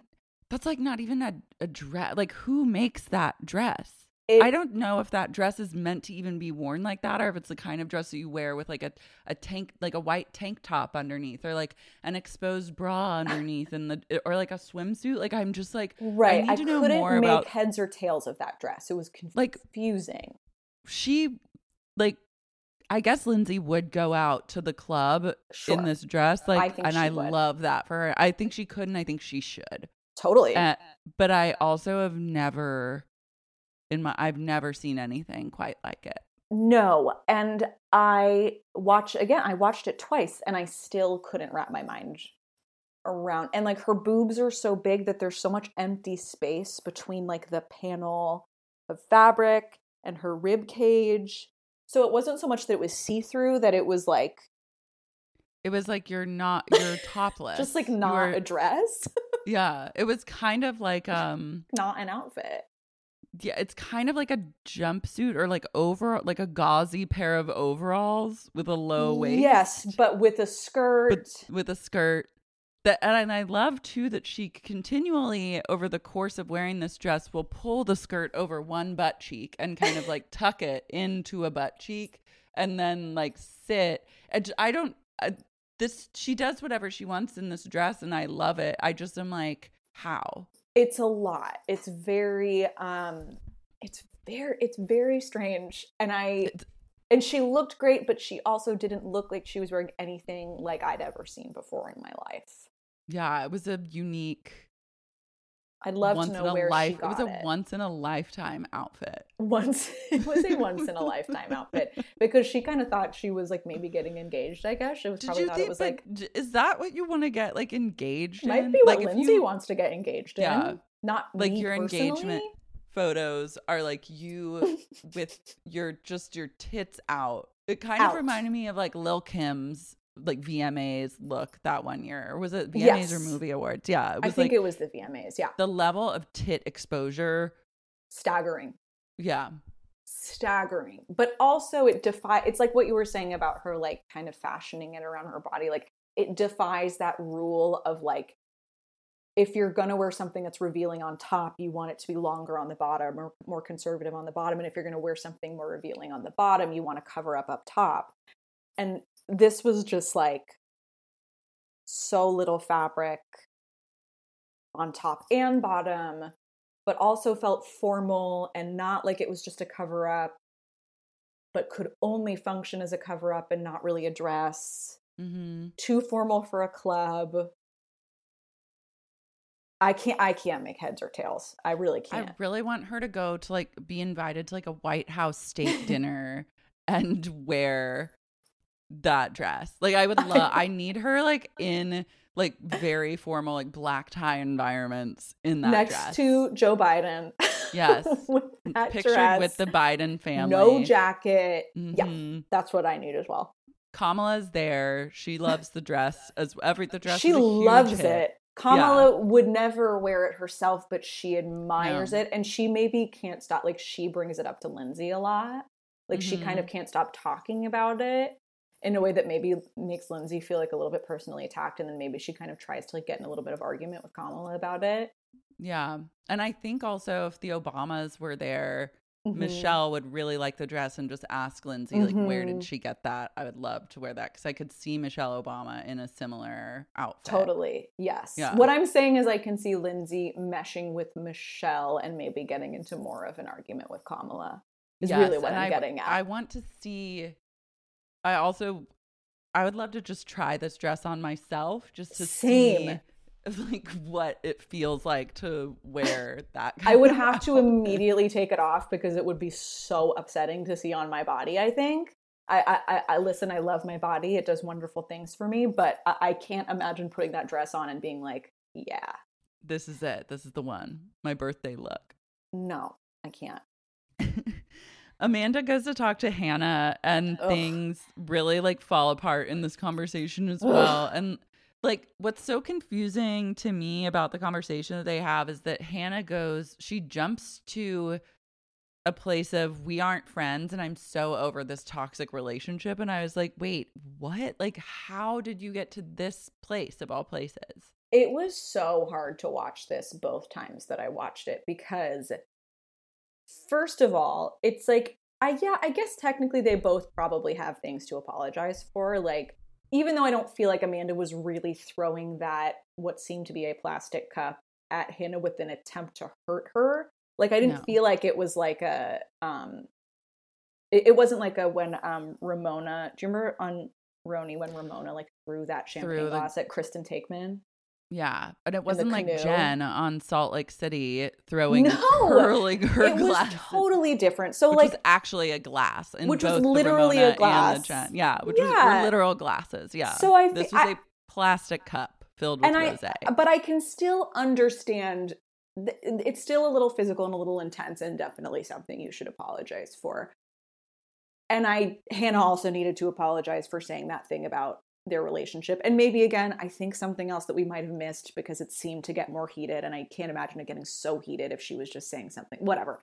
But I do feel like they both needed to apologize, but the energy going in was like I think Amanda was so ready to apologize if Hannah also apologized to her. Mm-hmm. And Hannah went in not thinking that she did anything worth apologizing for, which is ridiculous. And I think that it's really hard for me to wrap my mind around like I, I feel like with Hannah, because she's like she I think she I'm 29, I'm about to turn 30. I think Hannah's like exactly my age. And there's something that like if I got in a fight with my friend at this point that was like I mean, I can't I can't really imagine getting into a fight like that with my friend, but if Yeah. I did and my friend took it so quickly exactly to a place of we're not friends. I don't like you, you don't like me. I've had enough of this toxic friendship. Words matter a lot to me and maybe they don't to other people, but like if someone who was my friend said those words to me so easily over something like that, I would never talk to that person again. And maybe that's me being like intense about it, but like if it's that easy for you to look me in the eye and say, We're not friends, you're toxic, our relationship is toxic based on fucking nothing, those are really intense words to use. Yeah. And I would never say that to somebody if I didn't really fucking mean it and I hadn't really thought about what I thought about this relationship. And it really bummed me out to see Hannah default so quickly to speaking that way because I thought it was so offensive and inappropriate and upsetting and and she- immature. and so like- fucking immature. It's like she also on Reddit. I've seen a lot of stuff where she posts like she'll. I, I think she like referred to Luke as being like an abuser and like toxic and like a narcissist and all of this stuff. And I think that people use a lot of this therapy language now colloquially in a way that villainizes and demonizes other people just because you feel personally affronted by them and it Mhm. takes the meaning out of the words. It's like how people say gaslighting about fucking anything now, Yeah. and people will say someone has narcissistic personality and all this shit. And like Luke fucking sucks, but I don't. I personally don't think he has like narcissistic personality disorder. I think he's just like a hot guy who's gotten away with a lot of bullshit. yeah, I don't think guy with a that bad he's- personality. I think mm-hmm. their relationship probably was pretty toxic, but I don't think Luke is like a horribly toxic person. And if you're calling Amanda toxic and saying that your relationship with Amanda is toxic, you're out of your fucking mind. yeah. And and it's though though if again, if someone that was my friend said that to me about me, I would be really fucking hurt. It would show me something about them that maybe I didn't know. And I feel like I would have to walk away from that relationship. I thought it was Yeah. so upsetting the way that Hannah was talking to her. And I thought so too. I would be like, I need gross. a total break from this relationship, and like you're the toxic one, and you've shown yourself in this whole exactly. kerfuffle, and like now I know. And it was So- so like, well, well, you don't like me, I don't like you, whatever. I, I, li- I just like you. I literally wrote Hannah is so immature. Like it was so gross to me, and I don't. I would never tolerate any of my friends talking to me that way. I would hope that any of the readers listening, if any of your friends ever talk to you that way, that is not a friend. That is No. not a kind, empathetic person. That's not appropriate. And again, this was hard for me because, as you know, I have loved Hannah. but Hannah watching Stan, her, yeah, and she was wearing really cute earrings in this scene too. She looked amazing, and I really looked really appreciated her winged eyeliner was great. it looked great. But but I was that like, being said- get a grip, girl. Like she needs someone to come and like shake her and like set her straight. yeah, and be like, I feel like stop it. yeah, Stop all this bullshit. You don't need to be doing this. It's so it's like you feel like you need to get people on your side, but you already had people on your side without being this kind of person that you're being and, and victimizing yourself in all of these relationships that you have played a part in. And yeah, in any relationship, generally speaking, unless someone has done something really horrible to you, if you think that the other person is the only person being toxic, being shitty, whose fault it is that things have gone left, like you need to take a good look at that because generally speaking, that's not how relationships work. yeah. It takes two to tango. Yeah. it, it was fucked. And I again, Amanda was making that really sad crying face that she makes, and I felt really sad for her. Mm-hmm. And like I felt I was just like, where do you go from here? And I'm shocked. Like I'm Totally. now watching wise caught up with where the season is at, but I'm like shocked that Hannah see it seems like maybe she's turning it around, but again, I'm just like but I don't even know, didn't Amanda crazier. have to be the one to go to Hannah and be like, "Let's drop this. This yeah, is ridiculous." she had That's to like crazy. apologize, and then like, um, and then Hannah had to get into a fight with Kyle where she literally then flipped, Oh like put, Yeah, like flipped out again about nothing or like a Totally. perceived thing that he said, which I'm like, what is going on with you? Like, are you on that drugs? was crazy. That was crazy. The like, That don't was- talk about my dad. Don't you, was like, after she literally don't- brought up her dad, I was like, "You Yeah. brought up your I'd be like, I don't trust you. Like, you need mental health. So, right oh, wait, okay. So, interestingly, I watched Watch What Happens live after that episode, and Mhm. Hannah she was, on, and Hannah Okay, was good. on with I want to say like Shep or something, and Andy and Shep were going hard on her, like, Yeah. really being like, hmm. And she was very like, she kind of owned up to it and was like, yeah, that was ridiculous. I was trying to have this like iconic Teresa Giudice, like, you don't talk about my family moment, and it just totally failed. So I'm like, right, you're producing yourself and you're doing a bad job. And Yeah. you're aware that you're producing yourself. But are you aware that you're doing a bad job?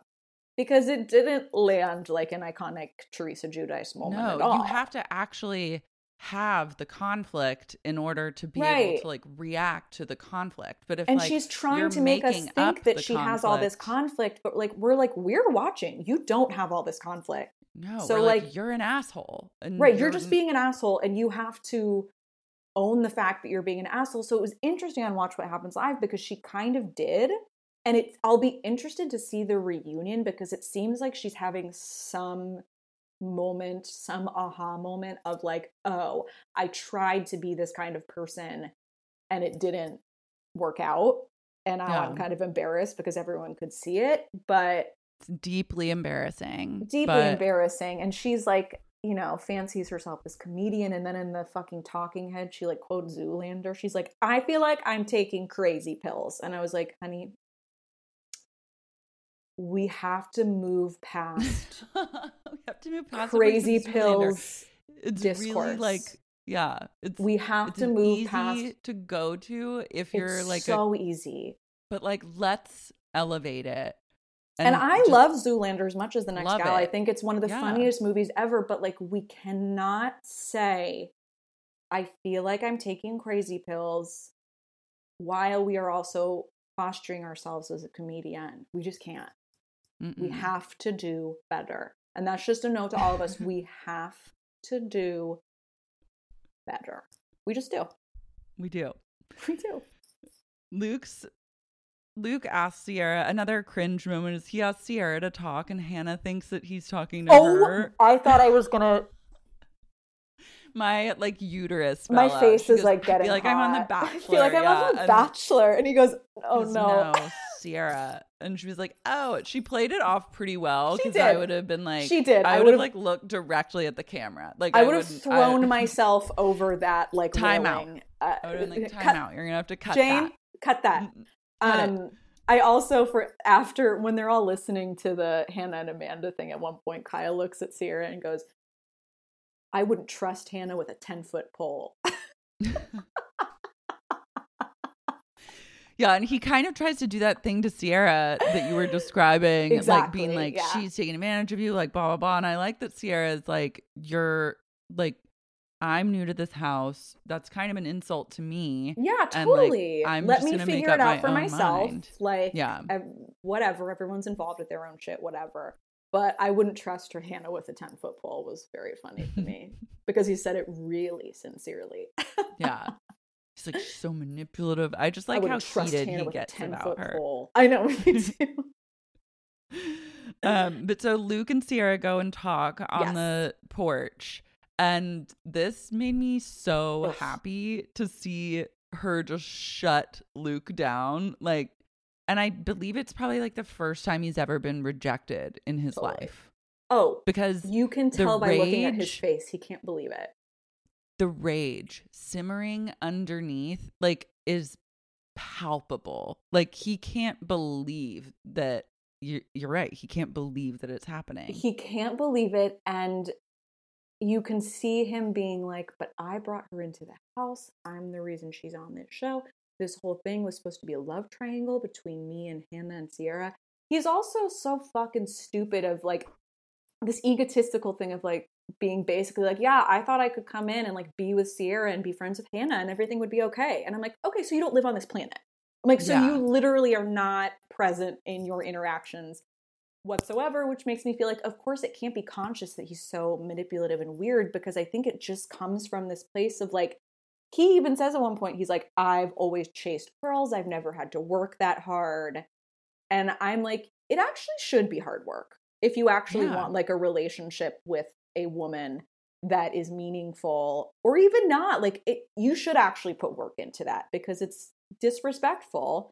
When all of these other women are clearly putting work into thinking about and feeling through and all this stuff and you're just fucking bouncing around like this like bullshit not real like bonnie Vare lothario whatever the jewelry designer slash hockey coach like he clearly cannot he could not believe that a woman would ever just want to be his friend.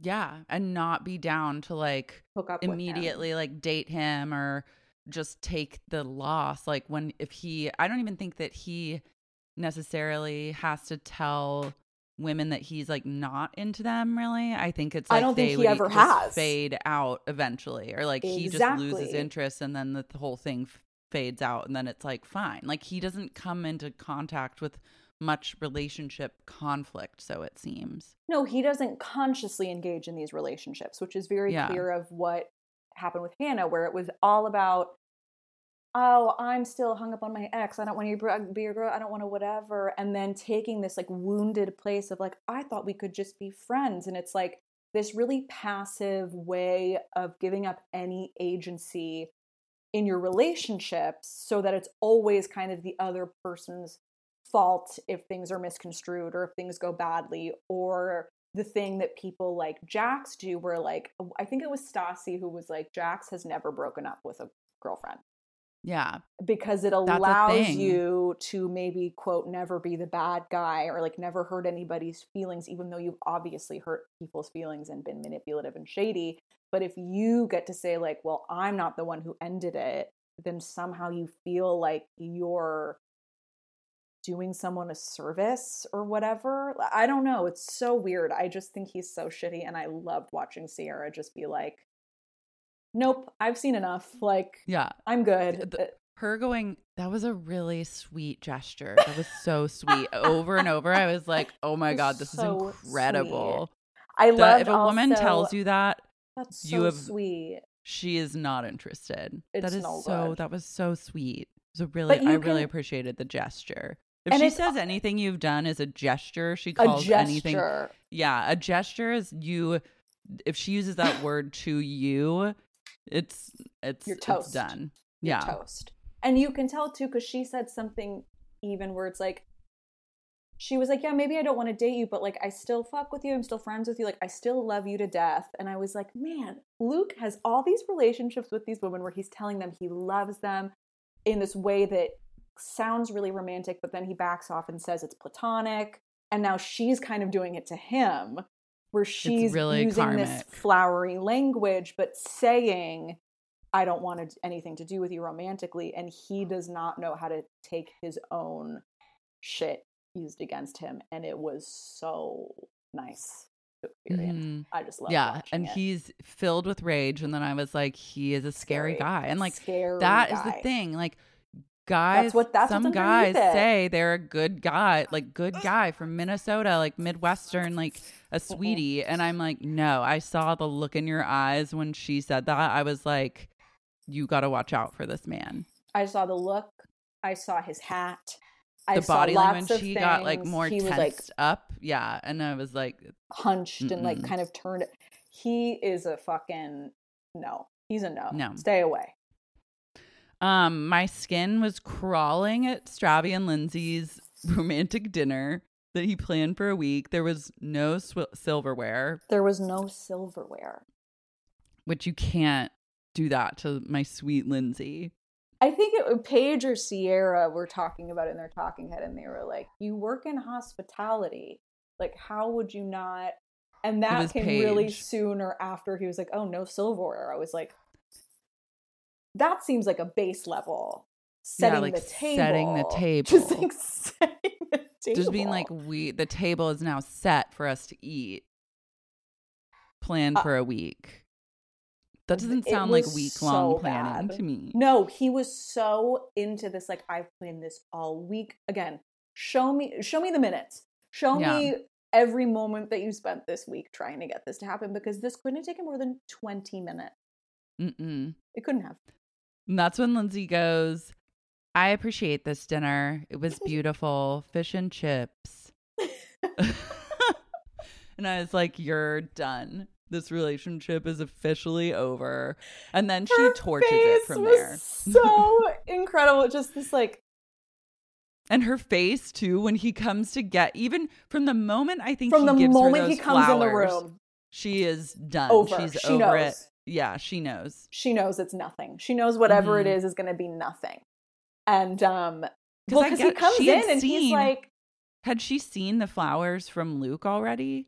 I maybe, but I know that he comes in and he basically says like, "I set up a nice little outdoor dining situation for us," and she goes, "Oh, Mm. Oh. She's like, should I wear also, this? like- Like, could I wear this? Also, she needed him to be like more dressed up. I mean, if she's bringing he was dressed that like he gown, he's been wearing he the was same so outfit all day. casual. Yeah. He was so casual, and to not even walk in and be like, "Damn, you look incredible," to not even give her that very basic like Yeah. To like affirmation not of like immediately motorboat so fucking her. hot. It's pretty, Yeah. yeah. like that in and of itself is already strike one. I feel like for Lindsay, Mhm. and then to just be like, yeah, I set up an outdoor dining experience.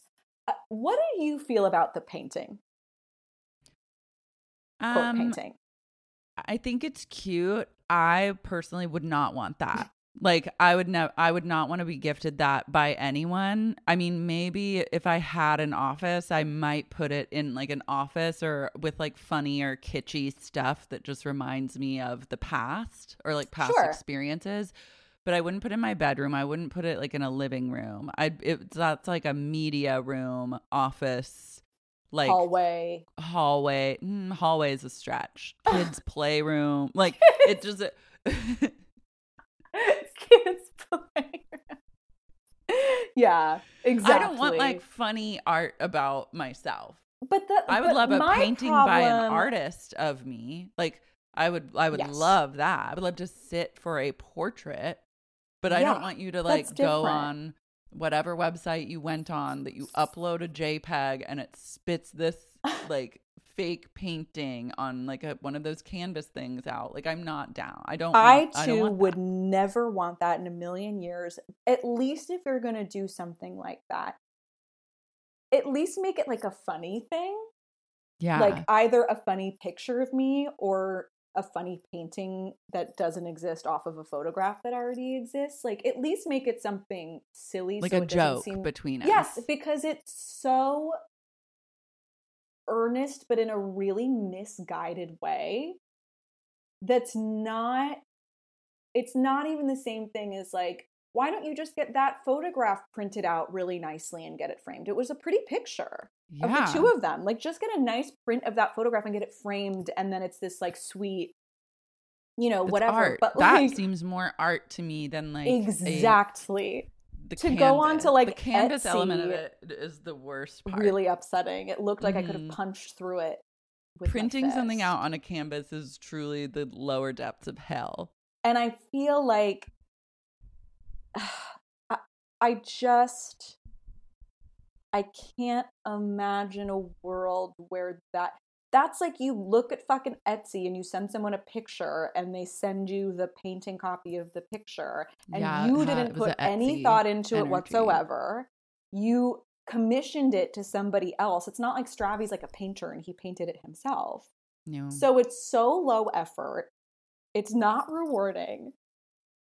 It's so I wanted to think it was nice, but once again, it was just like not personally something that I would be able to tolerate as a birthday present. And it's not romantic. It's not That's romantic not a romantic all. gift. No, not at all. Again, he Men didn't do need it. to know in these situations, it's jewelry. Like you just gotta do like a It's jewel of some sort. It's something jewelry, Expensive. Something expensive, and then like, and then also a paint a picture as a joke or an inside Sure. joke that's important to you too. Totally. Is like if you want to take it the extra mile, you can do that, but that can't be the only gift. It's something that you need uh, a note to all partnered people and not partnered people if you ever end up partnered. Like, my husband does this thing that I accidentally caught him doing, which is really smart. He has a note on his computer, and anytime I casually bring up something that I want, it's called Alan Gift Ideas. Oh and he just keeps track of all of the things. I don't even know that he knows that I've seen this, but he will now. Of like things that I've said that I wanted, genius. which is brilliant as like because whatever fucking holiday birthday is gonna roll around and you're gonna say, Oh fuck, I have no idea what to get this person, solves that problem. And it's a very nice way to be like, I listened to you. yeah. Because you might have forgotten that you said you wanted this jacket or this thing or whatever, but then when they buy it for you, you're like, oh my god, I did Yeah, want I, this, and I something totally I really forgot. wanted. I only want a gift that's something I know I really want or I'm going to get Yeah. use out of. I don't want extra superfluous bullshit stuff. I just don't. I don't want that. No. And I would rather have like if if I was partnered up with someone that does not have the wherewithal to make the note the sticky note on their computer Uh-huh. of my list of wants, which like fucking congratulations to you. You've married a great person It's- because it's that nice. is It's and very I love smart. I'm also on Lindsay. It's also like I can't congratulate you for just doing the bare minimum in a relationship because that to me seems like the bare minimum. And I'm always mentally making notes of what people want Mhm. because that's important to me. And I love thoughtful. to express, yeah, my appreciation for them in the form of gifts. And then I would think, what do they want? But like, I would rather even just have like a boyfriend or girlfriend refer to like my Amazon wish list or like a Uh, Net-a-Porter wish list That's and just all I want. know that that there anything that's on there is something that it. I want. I don't I'll want be you to so go, happy. Yeah, no, don't, don't, go surprise outside. me. If you don't feel fucking confident, surprise me. yeah. If you don't feel I don't confident want that you can nail it, yeah, then Don't do it. please refer to the list or the words that come out of my mouth. Please, because it doesn't Yeah. do me any favors to receive more shit that's just going to sit around my house Yeah. that I feel guilty telling you I don't like because you got it for me as a gift. Like that doesn't feel good. So just get me something you know that I'm going to want. mm-hmm. It's not that hard. I would actually, in those situations, just rather not get anything at Same. all than get something that I feel like you just don't know me because then it turns into like, wow, you don't know me at all, and like I'm like insignificant to you. Like I can go Yeah. down, I will go down a hubcap spiral of being like, get this me the is gift fucked. of not giving me more bullshit. Mm-hmm. Give me the gift of not adding clutter to my fucking house. Yeah, That's a gift. Don't give me that Positano poster on a canvas. don't do it. It was so bad. It was terrible. It was so bad. But Lindsay really needs like an older. She needs like an older rich guy to She sweep her off needs someone feet. who's about 20 years older than her who has a lot of money. yeah, and um, who's been through Maybe a maybe a couple marriages and like knows by now like Yeah. what the deal is, and it works like clockwork, like kind of like a Mr. Big type of character. Totally is going to be happy to give her a baby at some point. Like Mhm. she just needs someone and it's interesting because she's so clear on what she wants and what and like that she wants all of these qualities but she doesn't seem to understand that the people she goes for give her no reason to think that they actually have these qualities. And a little bit with Stravy, Stravy she was talking about like how in the beginning he was really wooing her and doing all these things for her and then it stopped once they like started dating. So maybe that was what she thought she was getting with him. Yeah, um, but sh- it's totally okay to want all of these things and to want to be treated a certain way and be wooed and have that expressed in a certain way and i think it's great that she knows that and doesn't want to settle for it but that also is going to go against this timeline that she seems to she seems to have written down in her notebook if she's going to be really specific about wanting that and so i don't think that she was being unreasonable with Stravy at all, especially when she's been so clear to him about what it is that she wants. But I do think that she either needs to be less rigid about her timeline or less rigid about what she will and won't accept, because those two things being so rigid are going to make it really hard for her to get what she wants. And I don't think it has to be that hard to get what she wants. It doesn't. I think that she's she beautiful. really needs. She's beautiful. She's like she's got smart. a great job. She's got a job. Like what? Yeah, who wouldn't she's like be a self her? self-made woman, if you will. Totally. I think she needs to abolish the timeline. I think she needs to freeze Yeah. her eggs and Mhm. then let the timeline go and then just continue to date and then eventually she will be in a position to have a kid if that's what she wants to do and it doesn't have to necessarily be a conventional path to like Mhm. childbearing but like take that pressure off yourself because it's like fucking yeah. you up she's really stuck on this sort of conventional way of doing things while also wanting something that at this point is not does not line up with the conventional stuff that she wants. yeah So it's like because the reality is it's like, you know, of course, I mean, women, female bodied people can have children kind of with access at many different points in life. Like it, Mhm. motherhood is something that for someone like Lindsay can be attainable to her down the line. Like as much as I know she's feeling the pressure of like being in her mid 30s, like the reality is she can have a kid in 10 years if she wants. Like if that's Yeah. really what she wants. But it, it kind of reminds me of like um of Tinsley, who I feel like her whole thing was like she didn't know whether she wanted a kid without a husband. And then she didn't really even know if she would want to have sometimes she seemed like she really wanted a kid and didn't care about having a husband but then she seemed like she only wanted a kid if she had a husband and she was kind of all over the place about exactly what it is she wasn't sure what she wanted and it's almost Yeah. like lindsay says she's so sure about what she wants but maybe Mm. she's actually not so sure about what she wants and she's afraid to confront the fact that maybe she's not exactly sure about what she wants Yeah, I think you're right on the money there. I think she and I think a lot of the fight that she had with Stravy and the fallout of this dinner, and I think a big part of their relationship and her problems in this relationship is that she doesn't know what she wants, but she does know that she doesn't want this. She knows what she doesn't want. Yeah, like feels like, oh, I've put so much time in yeah like if then i will have to like i just need to keep it going which if you Right. felt like you if you feel like that in a relationship you should not stay in that relationship No. If you feel like the only thing that's keeping you there is the time you've invested, then that's a sign that you got to get out because clearly Yeah. you're just suppressing the voice that says this isn't working for me anymore.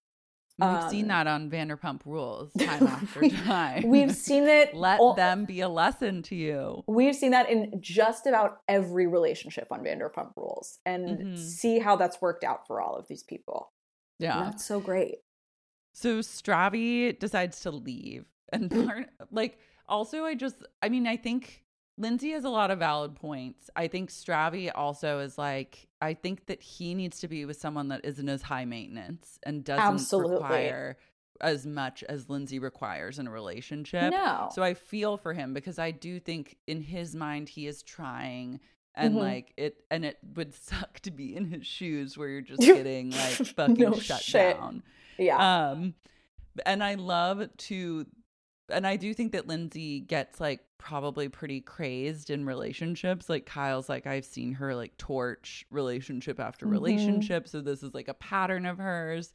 But I like like Lindsay. I enjoy her torching a relationship. it truly is like one second she's like, then he can leave. He can fucking leave. I don't care. I don't give a shit. He goodbye. Like he's left. And then the second he leaves, she's like, I cannot believe that he left. You left. And it's like that is such satisfying like because I think I've been that person too, Same. where it's I've been like, a crazy like babe in a relationship and I just like so deeply relate to that. And I think that's something that a lot of women do and I just love the representation. I so of- relate to I dare you to do a shitty thing and then when you Mhm. do it, how dare you do that shitty fucking thing? believe You're you a pe- like I relate to that big time of Mhm. like I'm essentially to trick you into thinking it's okay with me to do this shitty thing to see if you'll do it. And then Mhm. when you do it, because I've essentially given you permission to do it, I will say, well, that's it.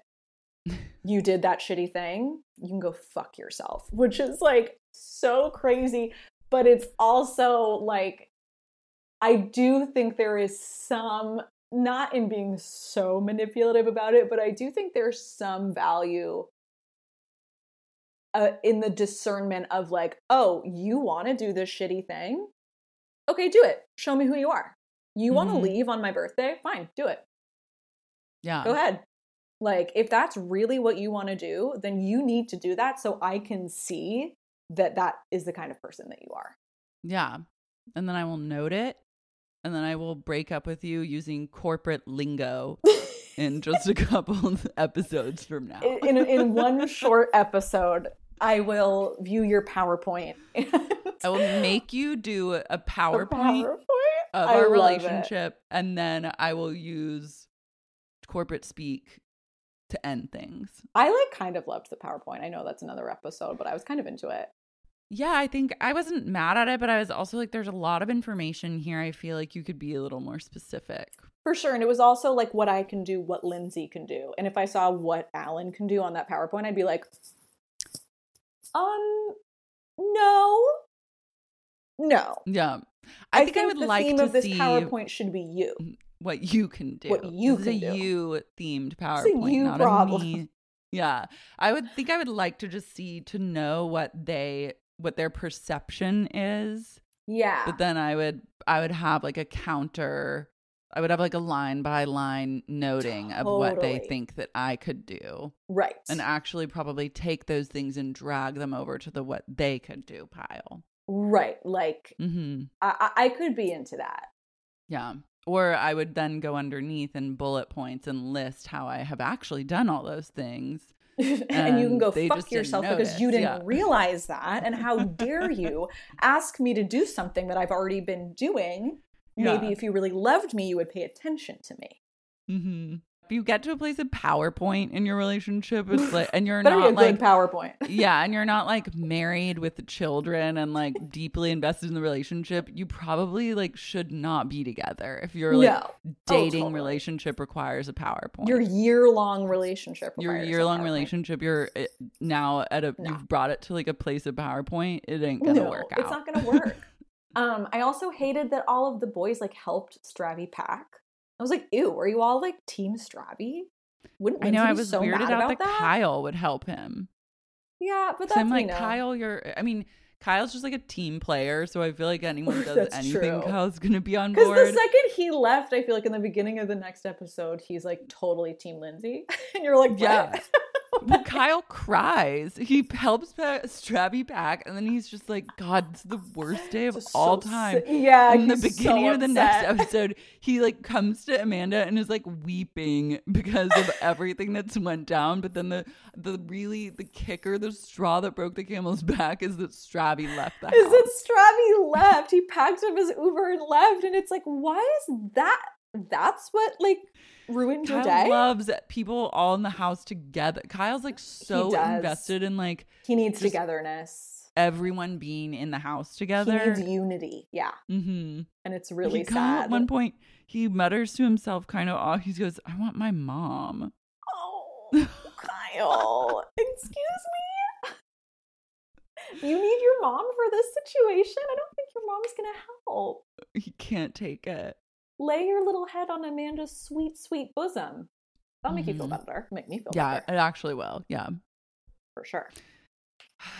God, we got really comprehensive. And I love that there's just everything that Lindsay does. I'm just a diehard fanatic. Obsessed. Like Same. she just brings she brings so so much. She brings And I- a lot to the table. I believe that she will find. I know that she'll find love. I know that she will, and I think it's going to take some surrender in some areas of her life. But if she's willing to do that, then I think she will be very, very happy someday. But it's definitely not with Stravy. No, Stravy is not the one. Not with Sorry, Stravy. babe. Sorry, Stravy. Thank you so much for joining me, talking housewives, talking summer house, talking winter house. You're such a delight. Tell everyone where they can find you should So- they want to find you. You don't have social media. I don't have social media, so you can't really find me on you. social media. I do have a lot of email addresses.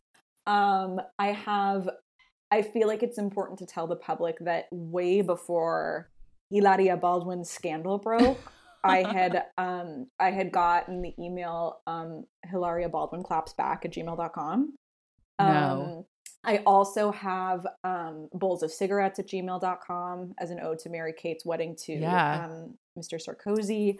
I also have um, Satan Loves Confusion, which is a Vicki Gunvalson quote at gmail.com. So if anyone Wow. wants to send me an email, You have the best emails ever. Like you could sell for whatever email- reason, it, it, that's like my creative outlet. Um, so if anyone wants to send me an email, I would love to read an email. I'll definitely read the read all the um all the comments when I listen to this on Patreon. So please don't say anything like too mean. No, the Patreon Um, community is chill. Yeah. So hopefully that'll be nice. So you really can't find me, but if you want to send me an email, please send me an email. Um, and um, hopefully you can find me now that I I've gotten my first COVID shot soon at Dorit's Buca de Beppo venture because I You're- feel like that has to be stop number one, and I am so fucking ready to go. I can't even tell you. Yeah, me too. And I am astral projecting to the Dorit room at Buca de Beppo with, and we have like a huge plate of calamari in Oh front of my us. god! And it's just like filled with friends and Mm-hmm. meatballs And laughter. Yeah. and uh, the lemons like hanging from the ceiling or whatever and that's the only place i want to be and hopefully we I will feel be there like- very soon once COVID is, uh, once we're all vaccinated and like restaurants have opened up, so many people I know, including myself, are going to be flocking to the lemon room at Buca de Beppo, and it's Safe going to space. be like a hot space where like we run into. It's Studio like the 54. Polo Lounge, yeah, but it's like Buca the san vicente bungalows yeah, it's the new San Vicente Bungalows is the Dorit Room at Buca de Beppo. It's a place for just movers and shakers. And Yeah. I'm excited. I'm like, I'm ready to get in there early with you and like kind of stake out my like establish what my regular table become an be. early regular of that room so that we will always have an important place there because that's Yeah. really important to me I want to Um, know, get in good with like the the maitre d or the hostess that you know that was my shift. childhood buca de beppo i did go to that Okay, buca well, de beppo then- a lot as a child so i kind of um i mean You i know know- the ins and outs Okay, great. Well, our our in. You can find us there at at the Dorit Room. Yeah, you can find me at any of those email addresses or the Buca de Beppo in Encino. or our booth in the Buca de Beppo in Encino, California. That's where you'll find me. All right, until next time. Bye. Bye.